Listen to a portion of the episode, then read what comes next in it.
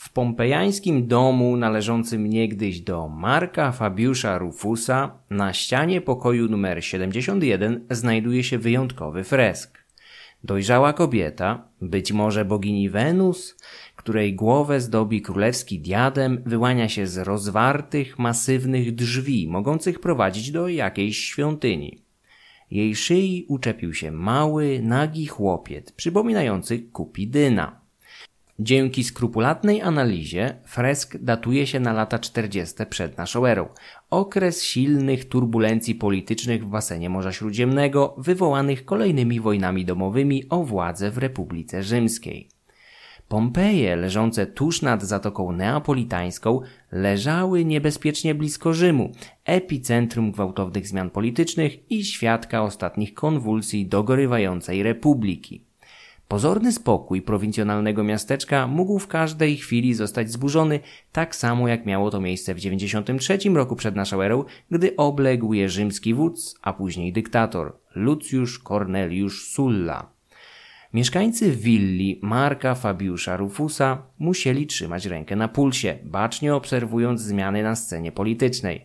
Zapewne w efekcie jednej z takich gwałtownych zmian postanowili dokonać renowacji wnętrza pokoju siedemdziesiąt jeden. Fresk przedstawiający kobietę z głową przyozdobioną królewskim diademem oraz małym chłopcem uczepionym jej szyi został zasłonięty dodatkową ścianą, która zmniejszyła powierzchnię pomieszczenia. Dzięki temu zabiegowi ślad po dziele sztuki zniknął. Cóż takiego skłoniło właściciela do schowania malowidła, które zniknęło z oczu widzów na dwa tysiąclecia? Kogo się obawiał? Czy na pewno musiał zamurować problematyczne dzieło sztuki? Agonalne konwulsje Republiki dawały się we znaki jej sąsiadom, wśród których było jeszcze kilka niezależnych jedynie z nazwy królestw hellenistycznych, ostatnich pozostałości po azjatyckiej epopei Aleksandra Wielkiego. Jednym z nich był Egipt Ptolemeuszy, pierwsze z królestw utworzonych na gruzach macedońskiego imperium w trzysta piątym roku przed naszą erą. Monarchia nad Nilem, rządzona od niemal trzech stuleci przez tę samą dynastię wywodzącą się od macedońskiego generała Ptolemeusza, syna Lagosa, dawno pozostawiła za sobą lata swojej świetności, stopniowo podupadając w efekcie kolejnych bratobójczych wojen, przerywanych okresami względnego spokoju. W pierwszym wieku przed naszą erą Egipt był już jedynie klientem Republiki Rzymskiej, zależnym od kierunków polityki obranych nad Tybrem. Uzależnienie monarchii ptolemejskiej od Rzymu objawiło się szczególnie mocno podczas rządów Ptolemeusza dwunastego, z racji zamiłowań muzycznych zwanego Auletesem, fletnistą. Słaby monarcha władający Egiptem od osiemdziesiątego roku przed naszą erą przez ponad dwadzieścia lat zabiegał o uznanie swojej władzy, co kosztowało go olbrzymiej ilości złota potrzebnego na opłacenie łapówek dla wszelkich Pompejuszy, Cezarów czy Gabiniuszy. Haracze w połączeniu z ekstrawaganckim stylem życia Auletesa wpędziły osłabione państwo w olbrzymie długi, które będą nad nim ciążyć jeszcze podczas panowania jego dzieci, szczególnie zaś córki Kleopatry siódmej. Strabon, mieszkający przez jakiś czas w Aleksandrii, pisał, że Egipt nawet pomimo nieudolnego zarządzania był ciągle bardzo zasobny w porównaniu do sąsiednich monarchii. Kraj nad Nilem zawdzięczał dobrobyt życiodajnym wylewom tej rzeki, gwarantującym obfite zbiory płodów rolnych oraz dostępowi do intratnego handlu na Oceanie Indyjskim. Bogactwo Egiptu Ptolemeuszy od dawien dawna kusiło władców państw ościennych, szczególnie spokrewnionych z nimi syryjskich Seleukidów, podejmujących wielokrotne próby podboju bądź chociaż uzależnienia sąsiada. W pierwszym wieku przed naszą erą wielkość Seleukidów była już jedynie wspomnieniem. Jedynym realnym zagrożeniem dla istnienia Egiptu był Rzym. Republika Rzymska nie kwapiła się jednak z finalizacją podboju. Aneksje uniemożliwiały jej liczne problemy wewnętrzne i walki zwaśnionych frakcji, optymatów i popularów. Żadna z nich nie chciała pozwolić kandydatowi przeciwników na zajęcie Egiptu, równoznaczne z zagarnięciem olbrzymich bogactw i wielkim splendorem, jaki towarzyszyłby zwycięzcy podczas triumfu. Stąd plany anektowania kraju wysuwane w latach sześćdziesiątych przed naszą erą, między innymi przez Cezara i Crassusa, były zawsze odrzucane przez ich przeciwników politycznych. Śmierć Ptolemeusza dwunastego Auletesa późną zimą lub wiosną pięćdziesiątego pierwszego przed naszą erą pozwoliła zająć tron w Aleksandrii jego dzieciom. Najstarsza córka, Berenika, ze względu na zdradę została zgładzona kilka lat wcześniej na wyraźny rozkaz ojca. Zgodnie z testamentem zmarłego władza przypadła więc kolejnym potomkom. siedemnastoletniej Kleopatrze siódmej i jej dwunastoletniemu bratu, Ptolemeuszowi trzynastemu.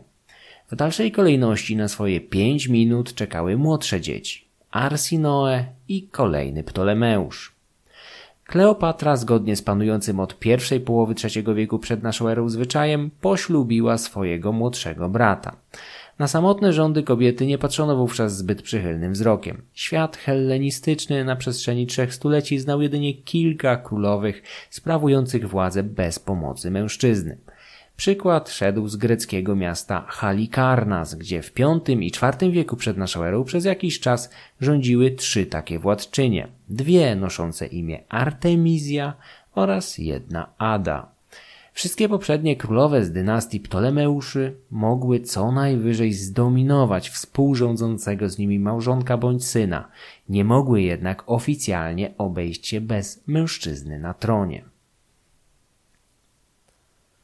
Kleopatra przyszła na świat w sześćdziesiątym dziewiątym roku przed naszą erą jako jedno z pięciu bądź sześciu dzieci Ptolemeusza Auletesa. Jej greckie imię oznaczało chwałę ojca, córkę sławnego ojca. Imię wzniosłe, ale słabo osadzone w rzeczywistości, jeśli brać pod uwagę realny szacunek otoczenia, jakim cieszył się za życia Auletes. Samo imię Kleopatra pojawiło się w dynastii ptolemejskiej na skutek mariażu Ptolemeusza piątego Epifanesa z syryjską księżniczką Kleopatrą pierwszą w sto dziewięćdziesiątym czwartym roku przed naszą erą. Pierwszą historycznie poświadczoną Kleopatrą była zaś siostra Aleksandra Wielkiego. Dziewczynka otrzymała także przydomek Filopator, kochająca ojca, dość często nadawany dzieciom w tej dynastii, być może przez rodziców pragnących jakoś zabezpieczyć się przed tak powszechnymi nad hellenistycznym Nilem konfliktami międzypokoleniowymi. Mnóstwo kontrowersji budzi pochodzenie jej matki, której do dzisiaj nie udało się ze stuprocentową pewnością potwierdzić. Jedyna znana z imienia małżonka Auletesa, Kleopatra piąta Tryfajna, znika z państwowych dokumentów i inskrypcji właśnie gdzieś na przełomie lat siedemdziesiątych i sześćdziesiątych przed naszą erą. Jakiś czas później pojawia się z kolei Kleopatra z tym samym przydomkiem, Tryfajna, uważana czasem za córkę Auletesa, a według innych za jego małżonkę, znaną nam jako Kleopatra piąta.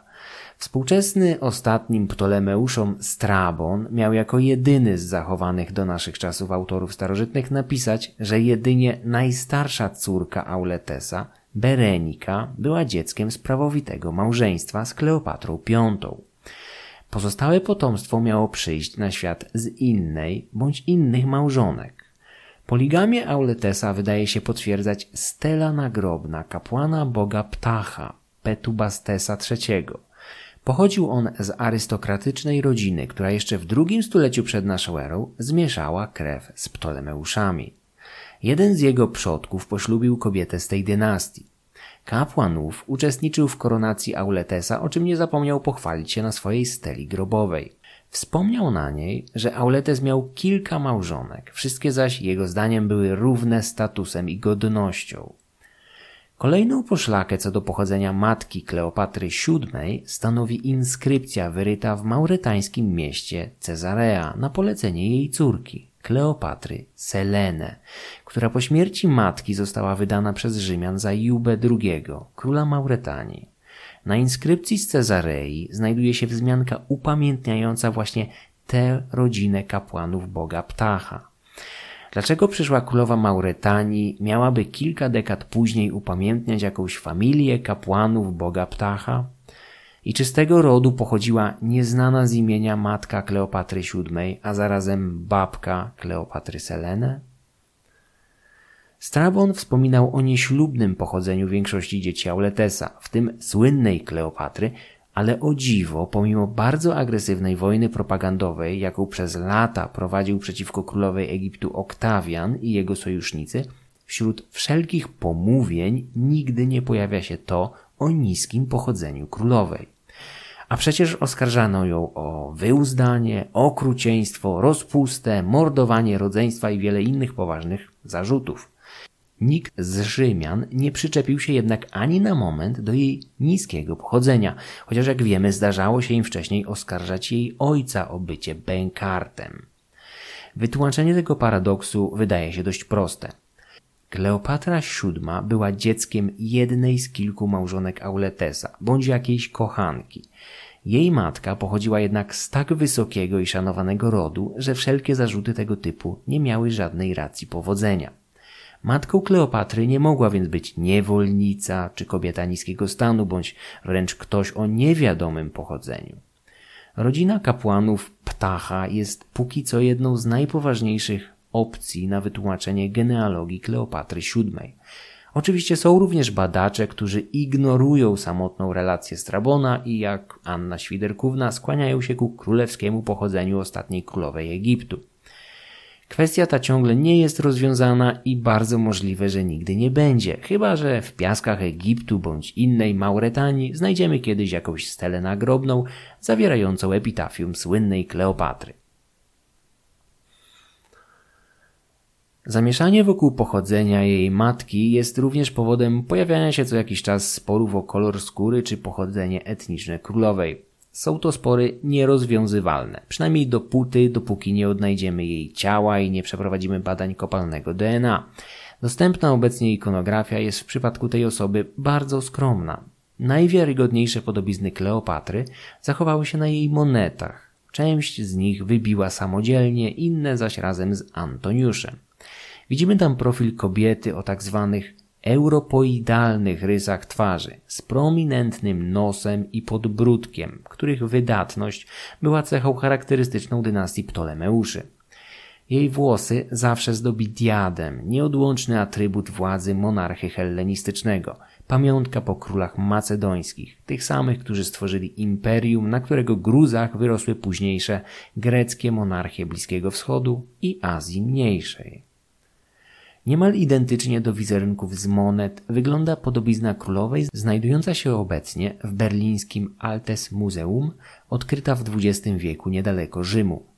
Mogła powstać w pierwszym wieku przed naszą erą, kiedy Kleopatra w latach czterdziestych dwukrotnie odwiedziła miasto nad Tybrem. Autor mógł być naocznym świadkiem jej wizyty. Podobizna przedstawia dwudziestokilkuletnią kobietę, bardzo przypominającą profile zdobiące monety bite przez mennicę królowej. Helleńskie rysy twarzy zdaje się potwierdzać jeden z przypisywanych jej fresków z Herkulanum, gdzie na ścianie jednej z willi widzimy kobietę z rudymi włosami, królewskim diademem oraz perłami. Fresk znaleziono w otoczeniu ikonografii o tematyce orientalnej związanej z Egiptem. Po uwzględnieniu powyższych poszlak razem z królewskim diademem i podobieństwem do już znanych przedstawień Kleopatry przypuszcza się, że może to być kolejna pośmiertna podobizna królowej Egiptu. Nawet jeżeli jej matka była przedstawicielką lokalnej, egipskiej arystokracji, to hipoteza o jej czarnym kolorze skóry jest bardzo mało prawdopodobna. Zdecydowana większość egipskiej populacji z tamtych czasów składała się z ludzi o dość jasnym lub oliwkowym kolorze skóry, praktycznie identycznym z tym, jaki obecnie możemy spotkać wśród ludzi zamieszkujących kraje śródziemnomorskie. Tak samo było również w starożytności, podczas której Sahara stanowiła bardzo mocną barierę ograniczającą napływ ludności czarnoskórej dominującej w regionach subsaharyjskich. Czarnoskóra, mniejsza część populacji Egiptu, wywodziła się głównie z Nubii oraz krajów położonych na zachodnich wybrzeżach Oceanu Indyjskiego. Kleopatra jednak nie była czarna, bez względu na to, co powiadała wasza babcia. Była potomkinią dynastii grecko-macedońskich zdobywców Egiptu, znanej z praktykowania małżeństw z bliskimi członkami rodu. związków, które dzisiaj nazwalibyśmy kazirodczymi. Oprócz tego w jej żyłach płynęła domieszka krwi Seleukidów, kolejnej dynastii wywodzącej się z tego samego co Ptolemeusze macedońskiego źródła. Sama królowa niejednokrotnie powoływała się także na swoje seleukickie pochodzenie. Ostatnim, domniemanym elementem pochodzenia Kleopatry mogła być jakaś lokalna, arystokratyczna rodzina kapłanów boga Ptacha, już wcześniej związana z Ptolemeuszami.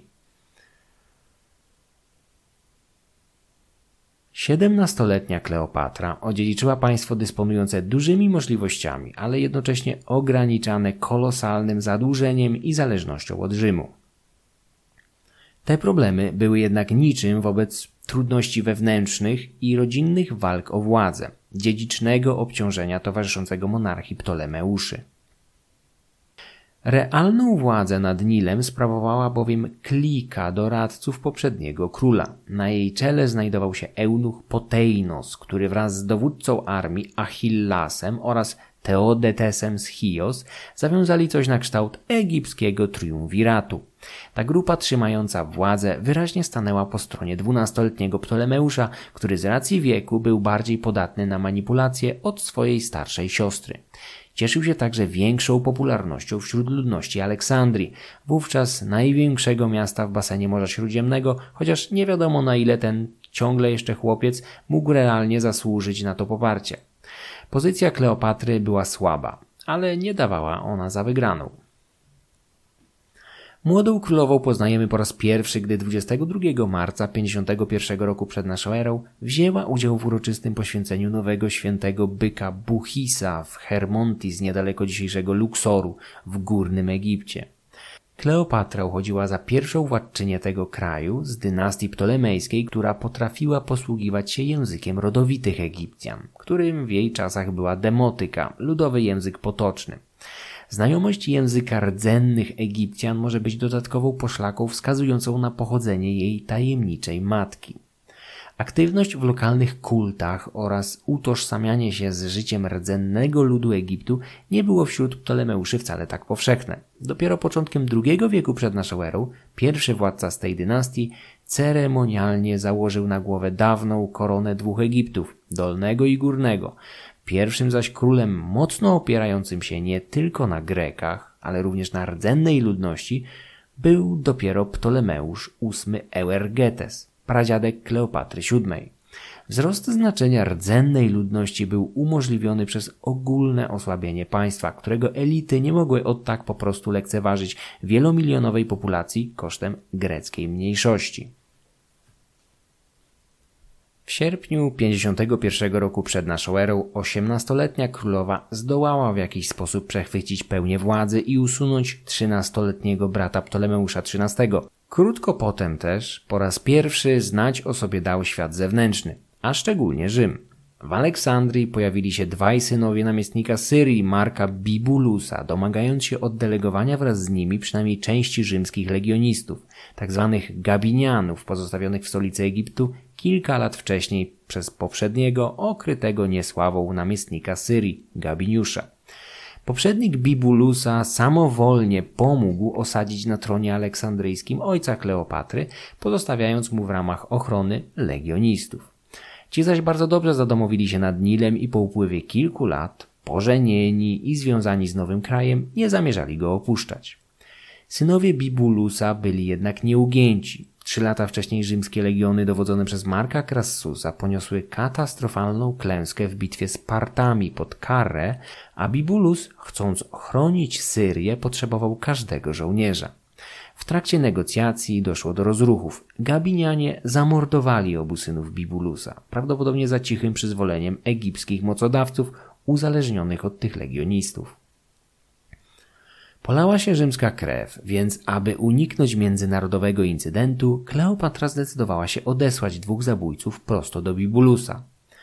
Marek Bibulus, dostając w swoje ręce morderców swoich synów, zareagował w sposób dla Kleopatry nieoczekiwany.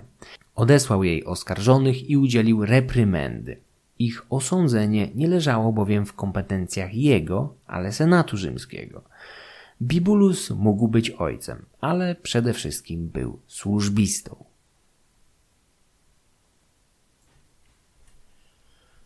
Na tym kontakty z Rzymem się nie skończyły. W Republice zanosiło się na kolejną wojnę domową, co potwierdziła wizyta Gnejusza Pompejusza Młodszego, syna tego Pompejusza. Jego ojciec z racji przyjaźni ze zmarłym Auletesem został przez tego ostatniego wyznaczony na opiekuna jego testamentu oraz dzieci. Syn Pompejusza przybył do Aleksandrii, aby prosić o wsparcie militarne i logistyczne w nadciągającej walce z Cezarem, który w styczniu czterdziestego dziewiątego roku przed naszą erą przekroczył na czele armii Rubikon, rozpoczynając tym samym wojnę domową.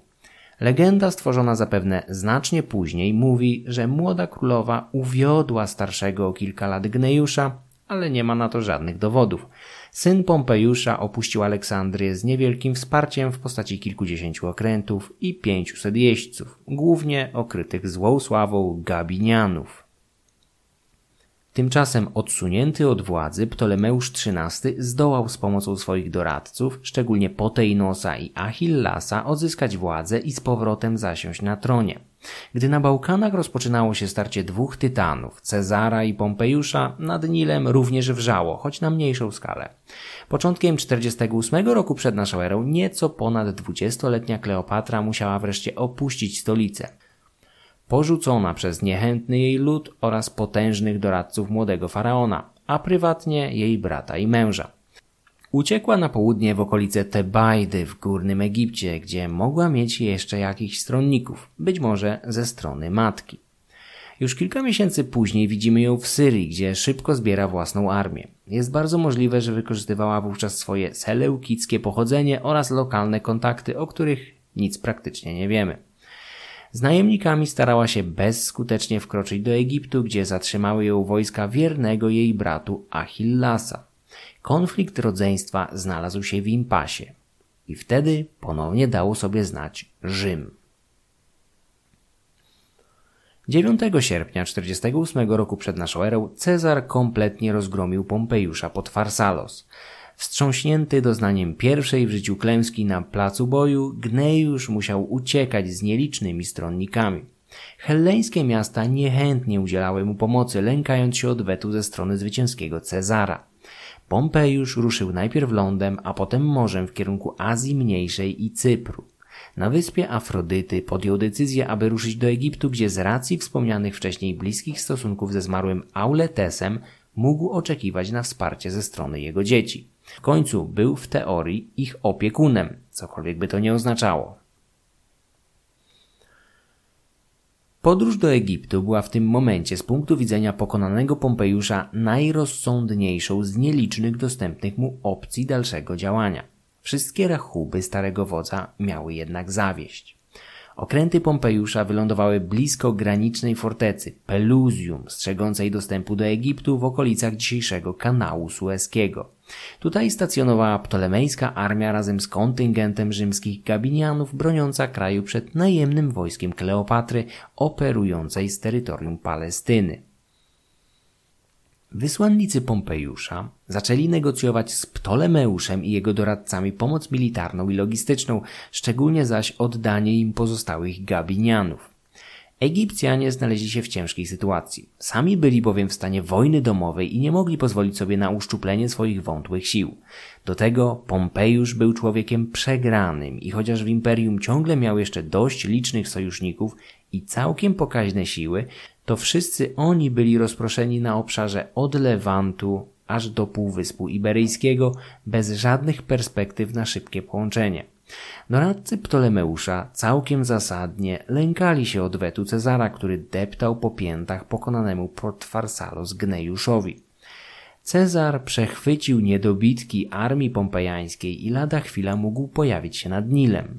Z długiem wdzięczności zaciągniętym jeszcze przez Auletesa wygrała Realpolitik.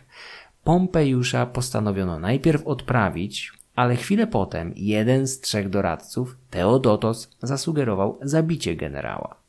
Tym sposobem, jak argumentował, zdołają nie tylko pozbyć się Pompejusza, ale być może i Cezara, który po śmierci swojego przeciwnika nie będzie miał żadnego powodu, aby pojawić się nad Nilem i mieszać się w sprawy Egiptu. Decyzję wykonano niemal natychmiast. Pompejusza zwabiono na brzeg, na którym czekał na niego młody Ptolemeusz w otoczeniu swoich dworzan i żołnierzy. Wszystko wyglądało na uroczyste powitanie stosowne do zasług Gnejusza. Zanim jednak łódka z Rzymianinem na pokładzie dobiła do brzegu, jego trzewia przeszył miecz zamachowców. Po wyciągnięciu rannego na brzeg odrąbano mu głowę na oczach króla i dworu. Z drugiej strony na śmierć Pompejusza patrzyła jego żona, czekająca razem z resztą Rzymian na sygnał do bezpiecznego lądowania. Wkrótce po zabójstwie starego generała do brzegów Egiptu zawitał jego nieubłagany przeciwnik. Juliusz Cezar przybył z niewielkimi siłami.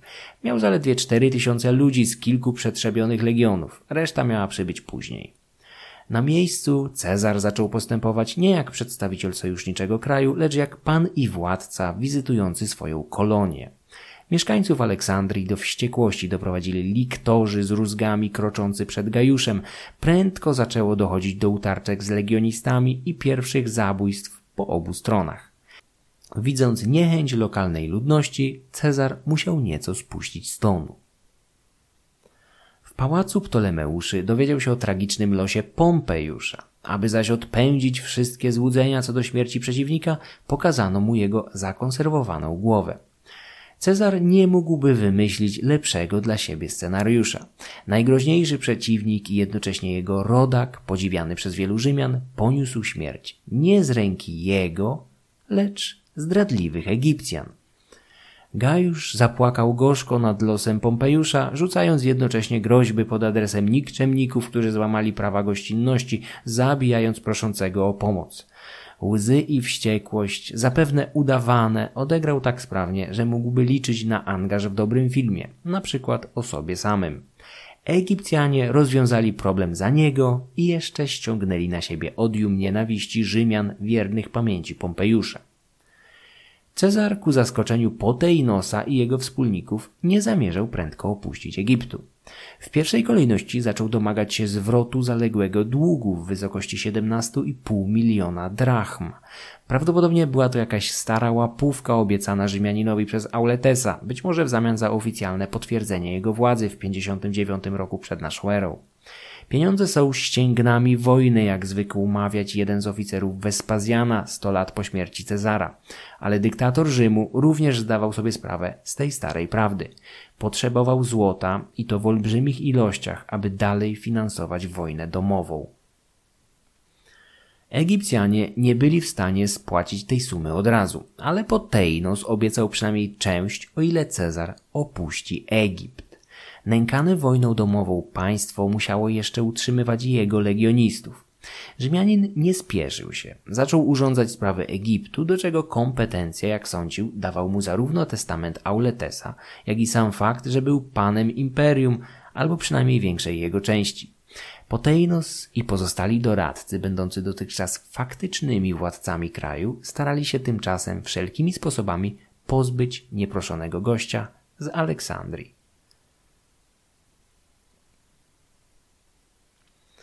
Późnym latem lub wczesną jesienią czterdziestego ósmego roku przed naszą erą Kleopatra, dotychczas rozsiewająca ferment w Palestynie i Syrii, wróciła do Aleksandrii. Jej spotkanie z urzędującym w pałacu Ptolemeuszy Cezarem przejść miało do legendy, zgodnie z którą miała zostać w tajemnicy przemycona do kwatery rzymskiego dyktatora w orientalnym dywanie. Naturalnie żadne starożytne źródło nie wspomina o podróży wewnątrz dywanu.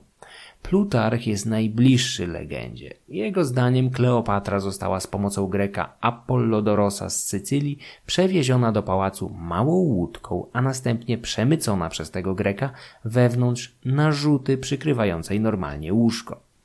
Piszący później Cassius Dion przedstawia spotkanie dwojga bez elementu przygodowego. Kleopatra miała się jego zdaniem po prostu bardzo ładnie ubrać, a następnie oczarować Cezara swoją inteligencją i elokwencją. Umiejętność prowadzenia konwersacji i manipulowania rozmówcą za pomocą słów była powszechnie przypisywana królowej. Stała się też w pewnym sensie źródłem mitu, jakoby Kleopatra była nieatrakcyjna fizycznie. Plutarch pisał o królowej, cytuję: Powiada się bowiem, że jej prawdziwa uroda nie była sama w sobie tak niezwykła, by nikt nie mógł się z nią równać, ani by nikt nie mógł jej zobaczyć bez bycia oszołomionym, ale kontakt z jej obecności, jeśli się z nią mieszkało, był nieodparty. Atrakcyjność jej osoby, łącząca się z urokiem jej rozmowy i charakteru, który towarzyszył wszystkiemu, co mówiła lub robiła, były czymś urzekającym. Przyjemnie było usłyszeć dźwięk jej głosu, którym niczym instrumentem o wielu strunach mogła przechodzić z jednego języka do drugiego. Także niewiele było narodów barbarzyńskich, którym odpowiadała przez tłumacza.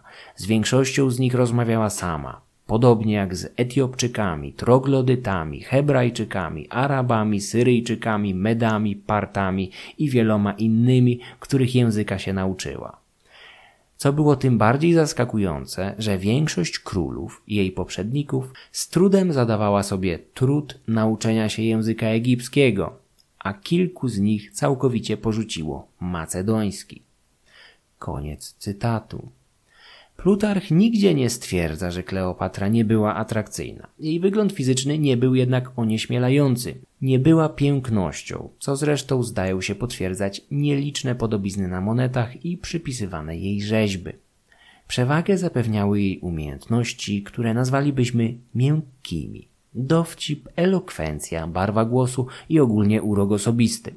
Zdaniem Plutarcha uchodziła za wyjątkowo biegłą w językach obcych, chociaż lista, którą podaje Grek, może być bardziej symboliczna niż realistyczna. Dziejopis zaczyna od żyjących najbardziej na południu Etiopczyków, by iść ciągle w kierunku północno-wschodnim aż do kraju Medów i Partów. Swoją drogą dwa ostatnie ludy posługiwały się podobnymi językami, więc rozdzielanie ich na dwa jest raczej niepotrzebne. Co ciekawe, Plutarch w ogóle nie wspomina o Grece, łacinie czy języku rdzennych Egipcjan, a wszystkimi trzema z pewnością Kleopatra operowała na co dzień. Językiem Hebrajczyków wspomnianych w liście mógł być z kolei aramejski. Trudno uwierzyć, aby uczyła się hebrajskiego. Podobnie zagadkowy jest język Syryjczyków. Kleopatra wywodziła się częściowo z syryjskiej dynastii Seleukidów, która posługiwała się na co dzień wspólną odmianą greki, zwaną koinę, nie zaś językami lokalnej ludności. Relacja Plutarcha sporządzona została sto lat po śmierci Kleopatry, ale opierała się na źródłach wcześniejszych, w wielu przypadkach jej współczesnych, stąd nie ma żadnych podstaw, aby ją podważać w całości czy w jakikolwiek sposób kwestionować zdolności intelektualne i językowe królowej.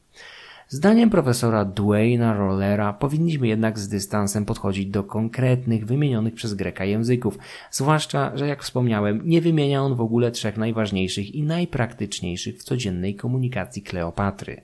Być może faktycznie była w stanie zamienić kilka zdań z Etiopczykami czy troglodytami z nadmorza Czerwonego. Nie jest to zresztą niczym niezwykłym. Każdy, kto miał pierwszy raz w życiu do czynienia na przykład z urzędnikami celnymi na lotniskach w często bardzo egzotycznych krajach, może być zaskoczony tym, że nawet w Maroku potrafią zagadać do nas po polsku. Najczęściej ich znajomość tego egzotycznego dla nich języka kończy się jednak na kilku zdaniach. Cezar miał pięćdziesiąt dwa lata, ale musiał znaleźć w młodszej o ponad trzy dekady kobiecie interesującą partnerkę.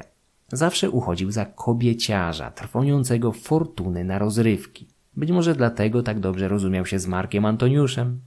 Jego skłonność do płci przeciwnej była wręcz legendarna, a podczas wszystkich czterech triumfów, jakie odbył dwa lata później w Rzymie, jego żołnierze niewybrednymi przyśpiewkami ostrzegali obywateli Rzymu przed swoim lubieżnym wodzem gustującym tak w dziewczętach, jak mężatkach. W Aleksandrii Cezar musiał być samotny.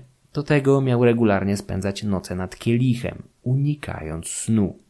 Bezsenność była wymuszona. Rzymianin zdawał sobie sprawę z zamieszania, jakie wywołała jego obecność i ryzyka zamachu z ręki Potejnosa.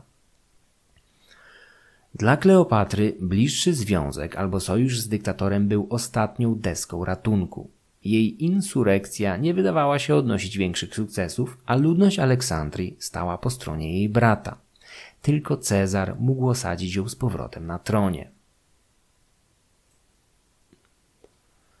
Między dwojgiem zaiskrzyło. Początek romansu najczęściej wyznacza się na wrzesień czterdziestego ósmego roku przed naszą erą, głównie ze względu na późniejsze o dokładnie dziewięć miesięcy narodziny pierwszego syna Kleopatry, Ptolemeusza piętnastego Cezara, zwanego pieszczotliwie Cezarionem, czyli Cezarkiem. Chłopiec miał przyjść na świat dwudziestego trzeciego czerwca czterdziestego siódmego roku przed naszą erą. Zanim jednak do tego doszło, jesienią roku poprzedniego Cezar zdecydował się przywrócić spokój w kraju Ptolemeuszy, godząc ze sobą rodzeństwo. Najstarsza Kleopatra i Ptolemeusz trzynasty mieli zgodnie z testamentem ich ojca znowu wspólnie zasiąść na tronie w Aleksandrii. Dla dwojga młodszych dzieci, Arsinoe i Ptolemeusza czternastego, Cezar miał niespodziankę. Ta dwójka miała objąć we władanie Cypr, który rzymski dyktator obiecał zwrócić Ptolemeuszom jedenaście lat po tym, jak republika zagarnęła go, detronizując ich stryja, który zdruzgotany tym poniżeniem popełnił samobójstwo. Nowe porządki Cezara oburzyły rządzącego dotychczas Ptolemeusza trzynastego i jego doradców. Potejnos miał skłonić Achillasa, mającego pod komendą w Peluzium około dwadzieścia tysięcy ludzi, do marszu na Aleksandrię i unicestwienia Rzymian. Generał chętnie posłuchał. Cezar znalazł się w wyjątkowo trudnym położeniu. Pod ręką miał zaledwie nieco ponad trzy tysiące żołnierzy, znacznie lepiej wyszkolonych i zdyscyplinowanych od żołdaków Achillasa, ale po stronie tego drugiego stała również większa część populacji Aleksandrii, wówczas będącej największym miastem nad Morzem Śródziemnym. Konflikt, jaki wybuchł jesienią czterdziestego ósmego roku przed naszą erą, przeszedł do historii jako wojna aleksandryjska, a jej pierwsze tygodnie opisał sam Cezar w swojej wojnie domowej. Rzymianie, ustępując liczebnością przeciwnikom, składającym się w pewnej mierze także z ich rodaków, byłych legionistów Gabiniusza, musieli zabarykadować się w jednej z dzielnic Aleksandrii, jedynej, której ludność jakkolwiek sprzyjała Cezarowi. Była to dzielnica żydowska. Jej mieszkańcy wspierali Cezara, widząc w nim mniejsze zło od znienawidzonego Pompejusza, tego samego, który piętnaście lat wcześniej zdobył Jerozolimę i zbezcześcił świątynię Jahwe swoją obecnością. W Cezarze Żydzi widzieli co prawda poganina, goja, ale jednocześnie był dla nich narzędziem zemsty na Pompejuszu, zesłanym przez ich Boga. Wojna aleksandryjska trwała kilka miesięcy, aż do wiosny czterdziestego siódmego roku przed naszą erą. Szczegółowe działania zbrojne nie mają większego znaczenia dla poznania historii samej Kleopatry, która w tych miesiącach niemal kompletnie znika z widoku. Bez wątpienia wpływ na to miała jej ciąża. W trakcie walk otoczeni przez Egipcjan Rzymianie toczyli walkę na śmierć i życie, o utrzymanie się w pałacu i dzielnicy żydowskiej, a także o zachowanie dostępu do morza, którym zdobywali zaopatrzenie. Jednocześnie Cezar słał prośby o pomoc do legionów i sojuszników z Syrii, Judei i Azji Mniejszej. Dla Aleksandryjczyków wojna miała na celu nie tylko przegnanie Rzymian, ale odbicie dzieci Auletesa, cała bowiem czwórka znalazła się w rękach Cezara. W trakcie walk z pałacu uciekła młodsza o rok siostra Kleopatry, Arsinoe, która wykorzystując fakt uwięzienia reszty rodzeństwa ogłosiła się królową i przez kilka pozostałych miesięcy dwudziestolatka jako Arsinoe czwarta toczyła walkę na przemian z Cezarym i Achillasem, swoim generałem, który chyba nie był jakoś specjalnie ukontentowany obrotem sytuacji. Arsinoe zdołała usunąć egipskiego wodza za pomocą trucizny, jego miejsce zaś zajął dworzanin Ganimedes, który mimo niewielkiego doświadczenia militarnego całkiem sprawnie radził sobie z oblężeniem pałacu i stopniowo zmieniał sytuację otoczonych Rzymian w dramat. W tym czasie ludzie Cezara mieli rzekomo wykryć spisek Potejnosa, ciągle znajdującego się razem z podobiecznymi Ptolemeuszami w pałacu. Eunuch stracił głowę. Ironią losu wzmianka o zabójstwie zdradliwego Potejnosa jest jednocześnie ostatnim zdaniem, jakie sam Cezar trzy lata później zdążył napisać w swojej historii wojny domowej. Dalszą twórczość dyktatora przerwał udany zamach na jego życie w dniu Id Marcowych. W trakcie walk, nie widząc innego wyjścia z sytuacji, Cezar wypuścił Ptolemeusza trzynastego, aby ten zgodnie z obietnicą uspokoił poddanych. Po opuszczeniu pałacu chłopiec prędko zdradził Rzymian, czym przypieczętował swój los.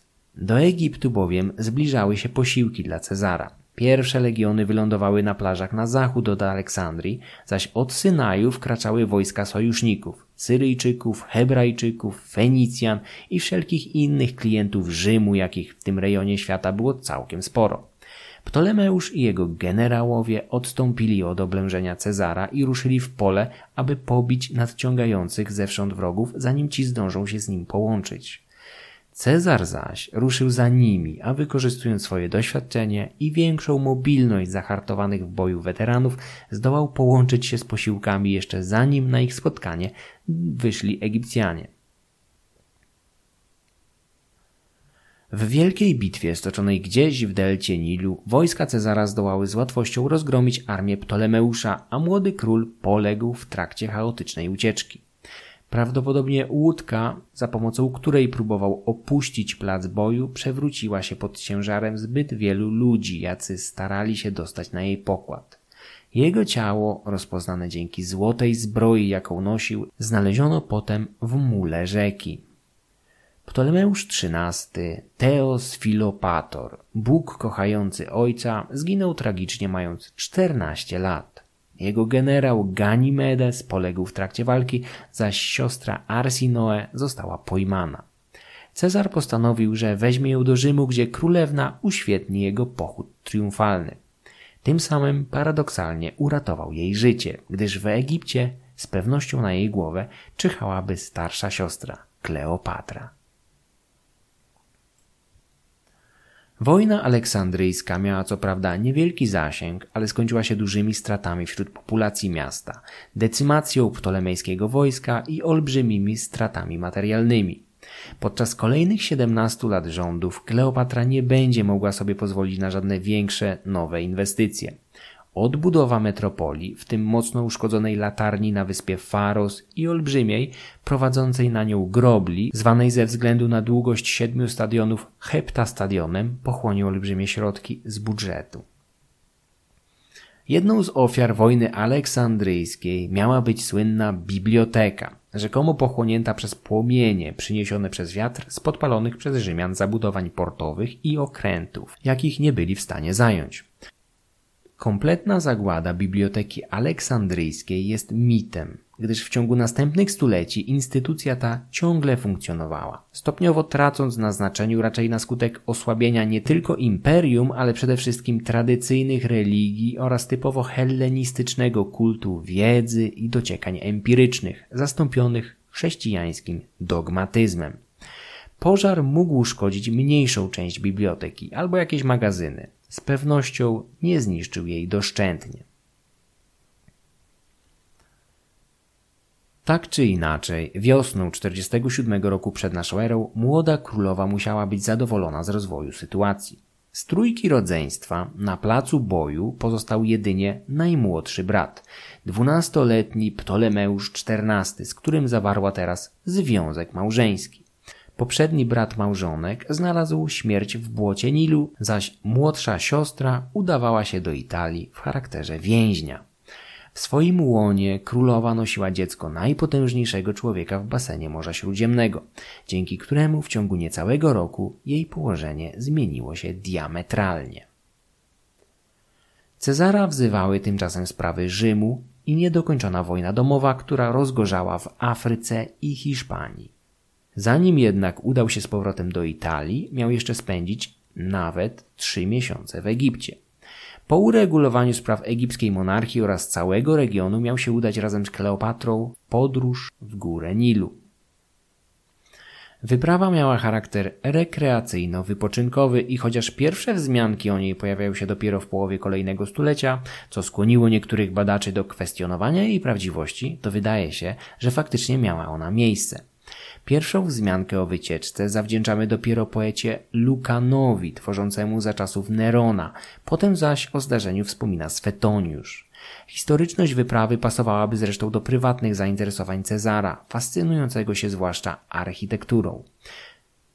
Podczas eksploracji Egiptu miał okazję zobaczyć zabytki cywilizacji, która stawiała monumentalne świątynie i grobowce swoim dawnym faraonom w czasach, gdy na siedmiu wzgórzach nadtybrzańskich psy tupami szczekały. Kleopatra miała wówczas płynąć swoim wielkim, luksusowym statkiem wypoczynkowym, Talemegosem. Jednostka mogła mieć osiemdziesiąt siedem metrów długości, osiemnaście metrów wysokości oraz trzynaście metrów szerokości. Na jej pokładzie znajdować się miały prywatne kwatery, toalety, sale bankietowe i kapliczka Dionizosa. Cezar opuścił Egipt wczesnym latem, nie doczekał więc narodzin Cezariona, chociaż wydarzenia kolejnych lat zdają się wskazywać, że nie był jakoś specjalnie zainteresowany swoim jedynym biologicznym synem. Wracając do Rzymu przez Azję Mniejszą, zdążył jeszcze błyskawicznie rozbić siejącego w tym regionie zamęt króla Pontu, Farnakesa, syna słynnego Mitrydatesa. To właśnie z triumfu zorganizowanego dla uczczenia tej błyskotliwej kampanii pochodzą słynne słowa: Veni, vidi, vici. Przybyłem, zobaczyłem, zdobyłem. Losy Kleopatry tymczasem splotły się od tego czasu z rzymskim dyktatorem. W czterdziestym szóstym roku przed naszą erą królowa razem z oficjalnym małżonkiem udała się do Rzymu, gdzie jako widz mogła wziąć udział w czterech triumfach Cezara. Pierwszy upamiętniał podbój Galli, drugi wojnę aleksandryjską, trzeci zwycięstwo nad Farnakesem, zaś ostatni, najbardziej kontrowersyjny, zwycięstwo w Afryce, odniesione nad Rzymianami. W trakcie triumfu upamiętniającego wojnę aleksandryjską w pochodzie szła Arsinoe. Kleopatra z pewnością nie zazdrościła siostrze, a widok upokorzonej konkurentki do tronu musiał mocno wbić się w jej głowę. Tak mocno, że gdy kilkanaście lat później na horyzoncie zamajaczyła wizja prowadzenia jej w roli trofeum po ulicach Rzymu, zdecydowała się ona na drastyczne rozwiązanie, aby uniknąć tego losu. Do Arsinoe wrócimy jeszcze raz. Póki co dziewczyna zachowała życie. Miała nawet wzbudzić w rzymskim motłochu litość swoim młodym wiekiem i skromną postawą. Na podobne uczucia nie mógł liczyć Vercingetorix, wódz ostatniego galijskiego zrywu przeciwko rzymskiej okupacji. Trzymany przez sześć lat w celi, został popędzony ulicami Rzymu, a po odegraniu swojej roli uduszony w lochach więzienia mamertyńskiego na zboczu Kapitolu. Miejsce kaźni wodza Galów znajduje się dzisiaj w podziemiach kościoła świętego Józefa Cieśli na Kapitolu. Wizyta królowej Egiptu nad Tybrem teoretycznie nie była niczym wyjątkowym. Władcy państw zależnych lub sojuszniczych regularnie odwiedzali Rzym, tak samo jak dzisiaj lata się do Waszyngtonu czy Pekinu, a niegdyś do Moskwy. Specjalne relacje, jakie wiązały ją z dożywotnim dyktatorem oraz obecność maleńkiego Cezariona, stały się jednak zarzewiem kontrowersji. Wisienką na torcie było również postawienie złotego posągu Kleopatry na specjalne polecenie Cezara w świeżo wybudowanej świątyni Venus Genetrix, boskiej patronki rodu Juliuszów. Dla wielu bardzo konserwatywnych Rzymian ustawienie posągu żywej kobiety, do tego cudzoziemki, tuż obok bóstwa, było świętokradztwem. Egipska królowa nosiła się podczas swojego pobytu z typowo wschodnim przepychem, co Rzymianie odbierali jako szczególną arogancję. Nawet Cyceron, widzący z której strony wieje wiatr historii, starał się nawiązać przyjazne relacje z Kleopatrą, ale na skutek jej domniemanej wyniosłości oraz lekceważenia okazywanemu mu przez jej służących, stał się zaciekłym wrogiem królowej. Cezar nie miał nic przeciwko, aby syna Kleopatry nazywano Cezarionem, ale nie uznał oficjalnie swojego ojcostwa, co było dość rozsądne, biorąc pod uwagę, że w Rzymie czekała na niego Kalpurnia, jego trzecia, prawowita małżonka. Kleopatra odwiedziła Rzym dwukrotnie, w czterdziestym szóstym i czterdziestym czwartym roku przed naszą erą, chociaż czasem można spotkać się z opinią, że w ogóle nie opuszczała Italii, co wydaje się mało prawdopodobne.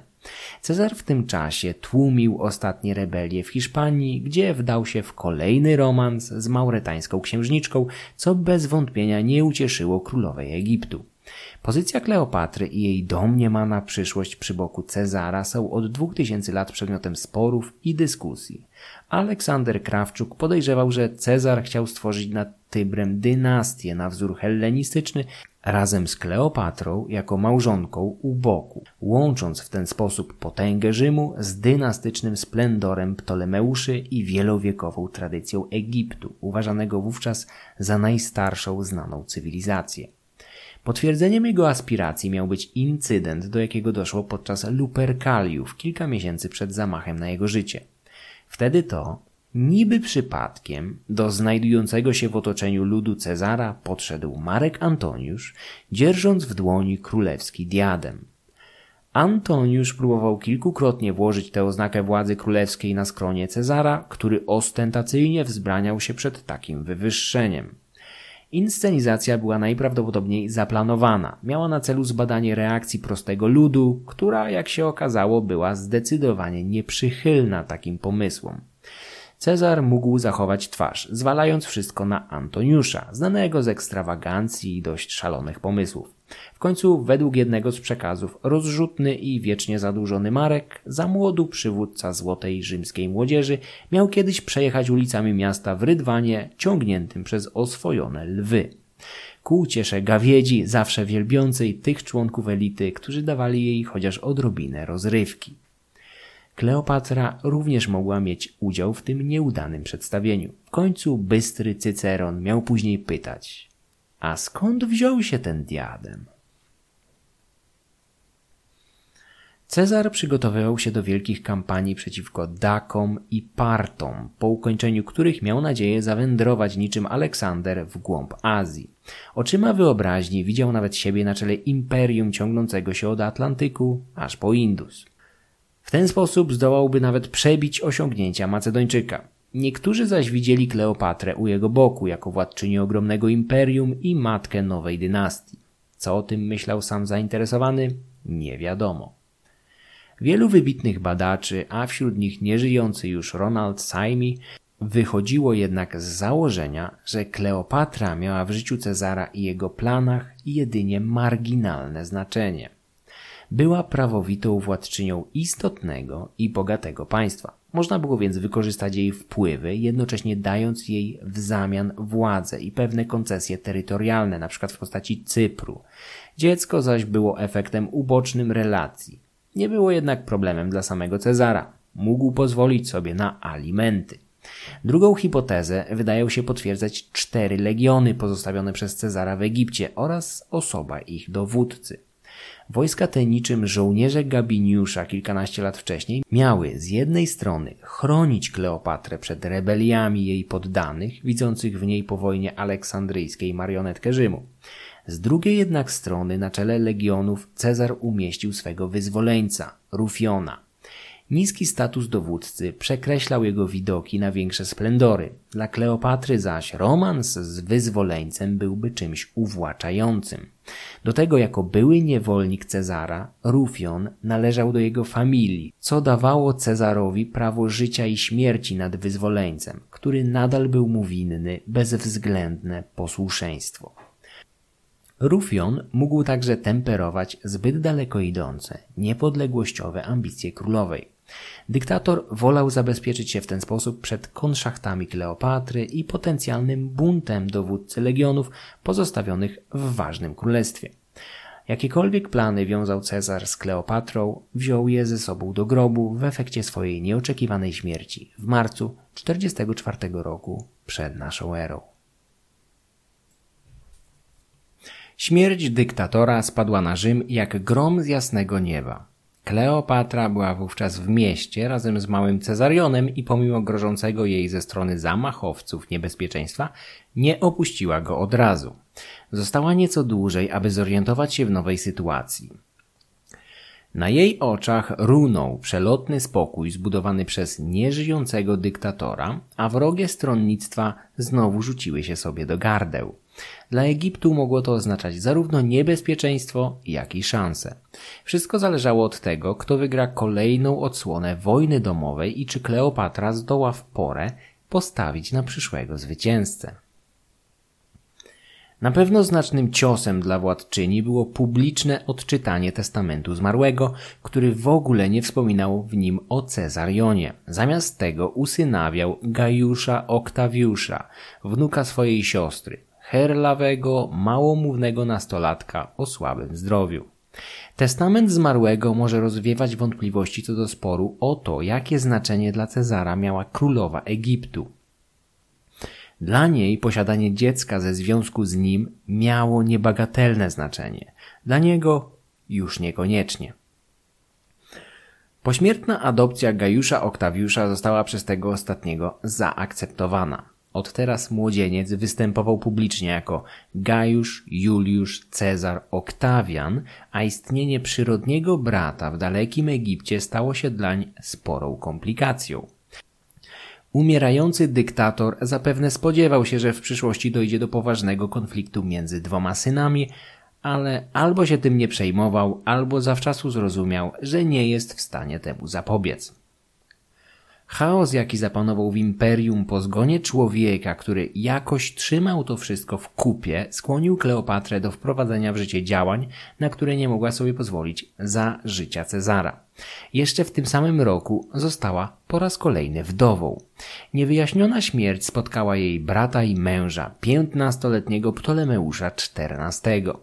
Żydowski historyk Józef Flawiusz, opierający się w dużej mierze na pracach współczesnego Kleopatrze Mikołaja z Damaszku, otwarcie przypisywał odpowiedzialność za jego śmierć królowej. Nawet gdyby Flawiusz tego nie napisał, i tak Kleopatra była główną i w zasadzie jedyną podejrzaną. Miała usunąć brata, widząc, że ten zbytnio wybija się na niezależność. Na jego miejsce jako koregenta królestwa błyskawicznie umieściła małego Cezariona. Władza samotnej kobiety nie była nad Nilem mile widziana, ale mając w charakterze współwładcy swojego syna, królowa mogła spokojnie kontynuować samodzielne rządy, nie przejmując się opozycją. Kleopatra miała szczególnie bliską relację z pierworodnym, z którym musiała wiązać olbrzymie nadzieje. Od urodzenia chłopca Kleopatra zmienia swój publiczny wizerunek. Od teraz coraz częściej występować będzie jako ziemskie wcielenie bogini Izydy, która jako samotna matka wychowywała syna Horusa, spłodzonego przez nieobecnego, martwego ojca, Ozyrysa. Narracja ta symbolicznie odzwierciedlała relację, jaka łączyła Kleopatrę z Cezarionem i jego nieżyjącym ojcem. Poddani widzieli królową i jej syna jako wcielenia znanych sobie bogów.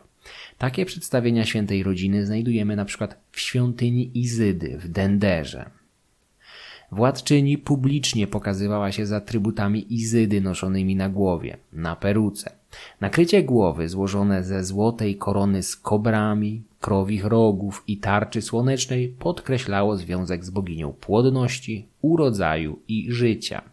Izyda była w pewnym sensie egipskim odpowiednikiem greckiej Demeter, zaś jej wizerunek samotnej matki z maleńkim dzieciątkiem, Horusem u piersi, miał spory wpływ na późniejsze przedstawienia chrześcijańskiej Matki Boskiej z małym Jezusem. W dłoniach Kleopatra mogła nosić sistrum, grzechotkę wykorzystywaną podczas rytuałów. Na co dzień, poza publicznymi wystąpieniami i uroczystościami, wyglądałaby znacznie skromniej, niczym typowa hellenistyczna władczyni z włosami upiętymi w kok z tyłu głowy i skromnym macedońskim diademem. Z pewnością zakładała biżuterię, w tym cenne, kojarzone z nią perły. Śmierć Cezara i towarzyszący jej wybuch kolejnej wojny domowej mocno skomplikowały życie królowej Egiptu. Gąszcz sojuszy i stronnictw powstałych po zamachu z piętnastego marca czterdziestego czwartego roku przed naszą erą był tylko pozornie podzielony na zamachowców oraz mścicieli zamordowanego. W rzeczywistości mściciele, do których zaliczali się przede wszystkim Gajusz, Oktawian i Marek Antoniusz, sami też z przyjemnością skoczyliby sobie do gardeł.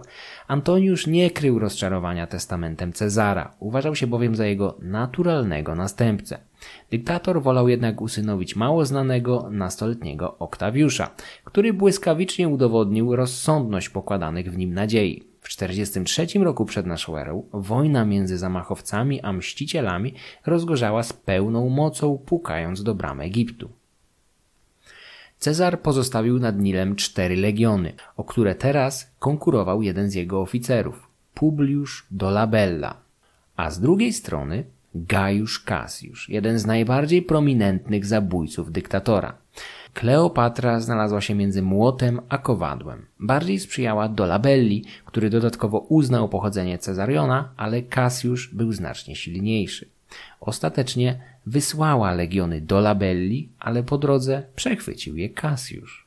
Po zniszczeniu Publiusza do Labelli i oporu w lokalnych miastach zabójca Cezara postanowił zgnieść także Kleopatrę. W starciu z nim nie miałaby żadnych szans, ale pomogły jej wydarzenia na Bałkanach. Antoniusz pogodził się z Oktawianem i razem z nim oraz z generałem Cezara Lepidusem stworzył nowy triumvirat wzorowany na poprzedniej o kilkanaście lat umowie Cezara, Pompejusza i Crassusa. Triumvirowie przechwycili w ten sposób realną władzę w tej części imperium, której nie opanowali jeszcze zamachowcy. Ich wojska zdołały wylądować w Helladzie, gdzie zbierały się również siły zamachowców, dowodzonych przez Brutusa i Kasjusza. Ten pierwszy wezwał Kasjusza na pomoc, przekreślając tym samym jego plany podboju Egiptu. Pacyfikacja Królestwa Ptolemeuszy musiałaby zająć przynajmniej kilka miesięcy, a Kasjusz nie miał tyle czasu. Decydujące starcie między triumvirami a republikanami miało miejsce we wschodniej Macedonii, pod Filippi, gdzie w październiku czterdziestego drugiego roku przed naszą erą stoczono dwa duże starcia zakończone klęską zamachowców. Brutus i Kasjusz popełnili samobójstwo. Triumvirowie mogli dzielić imperium między siebie. Kleopatra od początku wspierała Antoniusza i Oktawiana, ale flota, na której czele ruszyła im z pomocą, została rozbita przez sztorm jeszcze u wybrzeży Afryki, sama zaś królowa cierpiała z powodu choroby morskiej. Gdyby wynik zmagań pod Filippi był odmienny, los Kleopatry mógłby być przesądzony. Kasjusz z pewnością pofatygowałby się tym razem z karną ekspedycją do Aleksandrii, być może wioząc ze sobą wygnaną siostrę królowej, Arsinoe, która obecnie przebywała w efeskiej świątyni Artemidy, tej samej, w której lata temu schronił się na wygnaniu jej ojciec. Gdy opadł już kurz po Filippi, imperium miało trzech panów, chociaż faktycznie to Oktawian i Marek Antoniusz mieli w nim najwięcej do powiedzenia. Lepidusowi sprzyjającemu Antoniuszowi pozostawiono Afrykę. Wprawdzie tu i ówdzie błąkali się jeszcze jacyś stronnicy republiki, jak Sextus Pompejusz, syn Pompejusza, który zajął Sycylię i rozpoczął karierę pirata nękającego domeny Oktawiana, ale byli oni skazani na klęskę. Najpotężniejszym człowiekiem w Imperium Romanum był wówczas Marek Antoniusz, niepodzielny władca wschodu, kontrolujący najbogatsze prowincje imperium. Były oficer Cezara ustanowił swoją siedzibę w mieście Tarsos, leżącym w dzisiejszej południowej Turcji. To tutaj w lecie czterdziestego pierwszego roku przed naszą erą wystosował kilka zaproszeń do królowej Egiptu, domagając się jej przybycia celem omówienia ważnych kwestii politycznych. Kleopatra z początku ostentacyjnie ignorowała wezwania wysyłane przez rzymskiego urzędnika, co prawda wysokiego, ale ciągle ustępującego, przynajmniej w teorii, jej znaczeniu. W końcu jednak ustąpiła, przekonana przez Deliusa, jednego z wysłanników i przyjaciół Antoniusza, a prywatnie także świetnego dyplomatę i człowieka biegłego w zmienianiu sojuszy, w zależności od potrzeby. Przybycie Kleopatry do Tarsos latem czterdziestego pierwszego roku przed naszą erą stało się niezapomnianym wydarzeniem ze względu na onieśmielający wschodni przepych, jakim otaczała się ziemska Izyda. Plutarch pisał, opierając się najprawdopodobniej na relacji naocznego świadka, że królowa, cytuję, żeglowała w górę biegu rzeki Kydnos na okręcie ze złotym sterem, purpurowymi żaglami, srebrnymi wiosłami, w rytmie piszczałek, fletów i harf. Sama odpoczywała pod baldachimem niczym Afrodyta, otoczona chłopcami, erosami, chłodzącymi ją z pomocą wachlarzy. Do tego jej najpiękniejsze służące, ubrane niczym Nereidy i Gracje, tłoczyły się przy burcie i drążku sterowym. Gdziekolwiek płynął jej statek, tam roztaczała się woń niezliczonych pachnideł. Wszyscy mówili, że to Afrodyta przybyła, aby spotkać się z Dionizosem dla dobra całej Azji. Koniec cytatu. Olbrzymi Talamegos musiał zrobić wielkie wrażenie na obecnych. Antoniusz z pewnością także nie pozostał obojętny. Egipska królowa bawiła z Markiem Antoniuszem jakiś czas w Tarsos, dodatkowo onieśmielając go wyszukanymi ucztami. Podczas jednej z nich całą podłogę pokryły płatki róż grube na dwadzieścia pięć centymetrów i dodatkowo umocowane siatkami. Rzymianie otrzymywali po każdym przyjęciu złotą i srebrną zastawę w prezencie. Nieco pijanych biesiadników do domów w ciemnościach nocy odprowadzali etiopscy chłopcy dzierżący pochodnie. Kleopatra znała Antoniusza. Przed przybyciem na pewno jednak skorzystała z jakiegoś wywiadu celem wybadania jego charakteru. Rzymski triumvir był człowiekiem odważnym, prostolinijnym, wesołym, rozrzutnym, skłonnym do kobiet, zabawy i pijaństwa.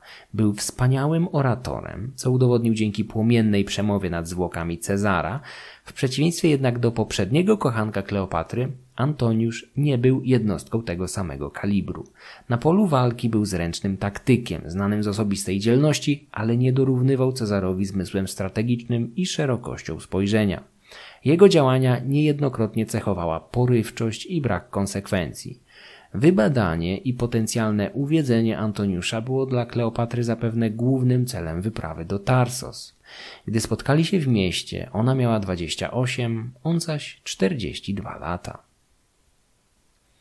Na efekty spotkania na szczycie nie trzeba było długo czekać. Antoniusz starał się wzorem Cezara stabilizować sytuację w regionie na licznych państwach satelickich, drobnych królestwach hellenistycznych rozsianych od Morza Czarnego aż po Półwysep Arabski.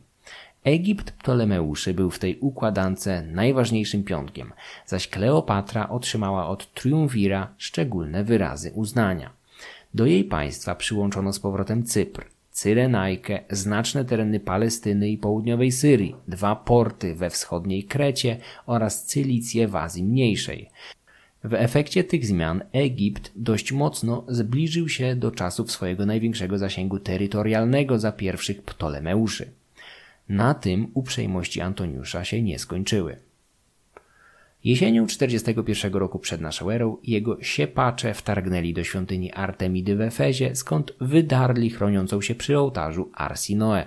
Młodszą siostrę Kleopatry błyskawicznie zamordowano. Niewiele brakowało, a pod miecz poszedłby również starszy kapłan starający się bronić nienaruszalności przybytku. Jego życie uratowały dopiero zbiorowe prośby mieszkańców Efezu kierowane wprost do królowej. Kleopatra pozbyła się ostatniej poważnej pretendentki do tronu. Na świecie nie pozostał już nikt z jej rodzeństwa. Bezpośrednio przyczyniła się do śmierci jednego brata i siostry. Jesienią tego samego roku triumvir udał się na zaproszenie królowej do Egiptu, gdzie spędził kolejne kilka miesięcy. Pobyt miał charakter wyjątkowo rekreacyjny, czego najlepszym dowodem jest przyjście na świat dwójki kolejnych dzieci Kleopatry w kilka miesięcy po opuszczeniu jej królestwa przez Antoniusza. Bliźnięta Aleksander Helios i Kleopatra Selene przyszły na świat późnym latem czterdziestego roku przed naszą erą, gdy ich ojciec zajęty był rozwiązywaniem narastających problemów wschodnich prowincji, powodowanych głównie przez ekspansywne królestwo Partów sąsiadujących z rzymską Syrią. W tym samym czasie w Italii rozgorzała krótka, lecz zacięta wojna peruzyńska, wywołana reperkusjami po zakończonej niedawno wojnie domowej. Triumvirowie podzielili między siebie obowiązki po zwycięstwie pod Filippi, przekazując Antoniuszowi sprawy wschodu, zaś Oktawianowi zachodu. Ten drugi musiał dodatkowo zająć się nadaniem ziemi dla tysięcy przechodzących w stan spoczynku weteranów, co wymagało olbrzymich wywłaszczeń. Oktawian rozpoczął masowe eksmisje ludności cywilnej oraz senatorów w Italii, umieszczając na ich miejscu weteranów. Sytuacja nie zadowalała jednak żadnej ze stron. Weterani czuli się oszukani, gdyż ich przydziały były znacznie mniejsze od obiecanych, a ich współobywatele nie mogli się cieszyć z powodu utraty ziemi i kompletnej pauperyzacji. Doszło do rebelii, której ostatnim bastionem była Peruzja, dzisiejsza Perugia. Rewoltę przeciwko Oktawianowi prowadziła żona Marka Antoniusza, Fulwia, oraz jego brat, sprawujący wówczas konsulat, Lucjusz Antoniusz. W interesie Fulwii, dyplomatycznie ignorującej doniesienia o egipskich wojażach swojego małżonka, leżało obalenie Oktawiana, dzięki czemu stałaby się pierwszą kobietą imperium. Jej plany prędko jednak legły w gruzach. Rebeliantów pobito. Peruzja upadła. Pozbawiona wpływów Fulwia opuściła Italię i udała się do męża na wschód, gdzie z pewnością zdążyłaby narobić mnóstwo problemów, ale ku zadowoleniu większości zainteresowanych zmarła po drodze, dotknięta nagłą chorobą. Antoniusz stał się tymczasem wdowcem, chociaż nie na długo. Po tym poważnym konflikcie triumwirowie postanowili wyprostować wzajemne stosunki, w czym miał im dopomóc szczyt, do jakiego doszło między nimi we wrześniu czterdziestego roku przed naszą erą w portowym mieście Brundysium na południu Italii. Tak podtrzymano fikcję triumviratu, chociaż kompletnie zmarginalizowano Lepidusa. Antoniusz otrzymał potwierdzenie i przedłużenie dotychczasowych kompetencji na wschodzie. Przyrzeczenie pomocy ze strony Oktawiana w planowanej wyprawie przeciwko Partom i rękę Oktawii Młodszej, siostry tego ostatniego. Nowe małżeństwo, tak jak prawdopodobnie wszystkie poprzednie zawarte przez Antoniusza, było podyktowane rozsądkiem i interesami. Z tym, że tym razem nie musiał już szukać panny z posagiem.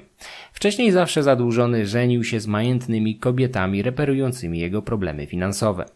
Mariaż cementujący związki między dwoma najpotężniejszymi triumvirami cieszył się olbrzymią popularnością wśród społeczeństwa i armii. Wierzono bowiem, że przyniesie kres rozlewowi krwi i wojnom domowym. Oktawia miała bardzo silny wpływ na brata. Do tego wszyscy powszechnie doceniali jej łagodny, przyjemny charakter i niepospolitą urodę. Wierzono, że zdoła okiełznać na jakiś czas Marka Antoniusza i wyrwać go z sideł zastawionych przez orientalną królową z nad Nilu.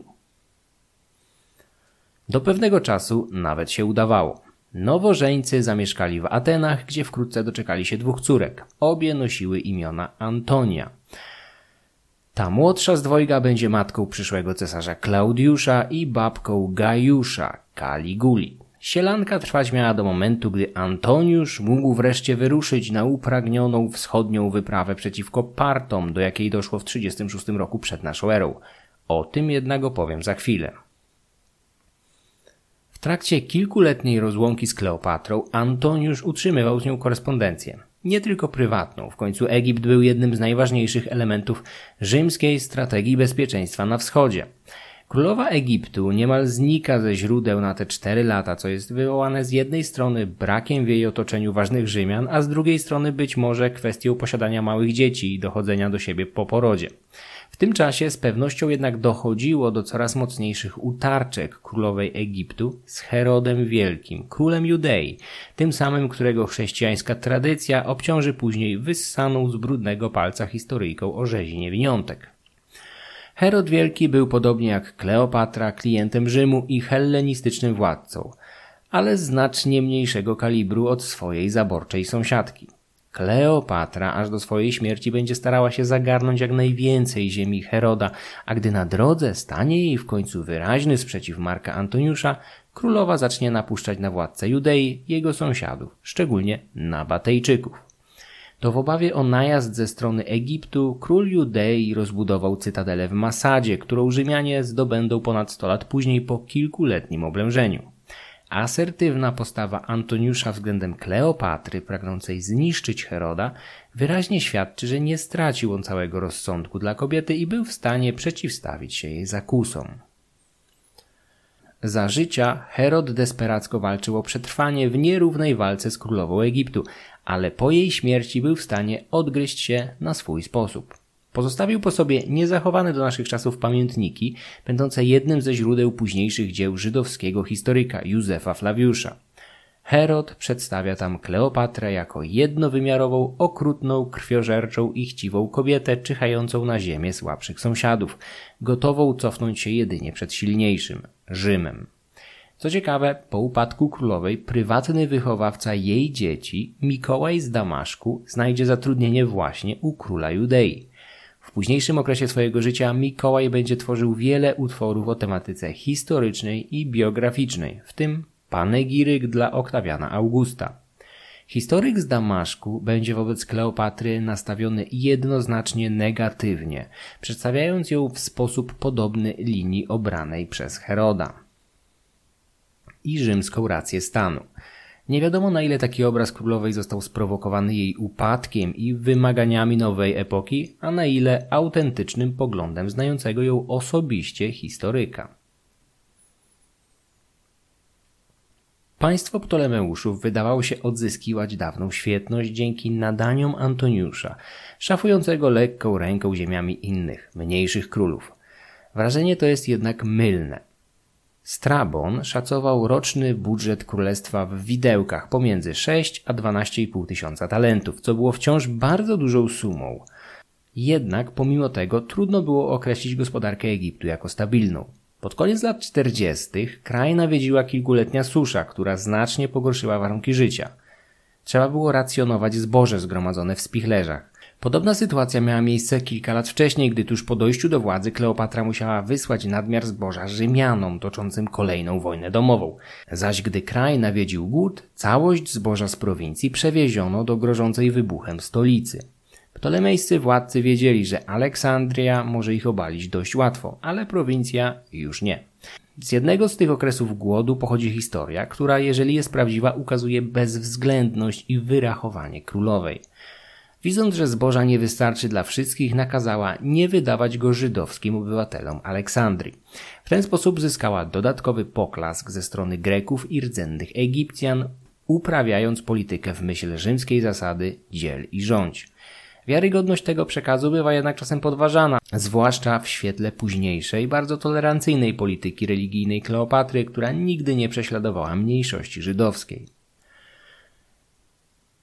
Kraj i jego bogactwo było w dużej mierze uzależnione od wahań poziomu Nilu.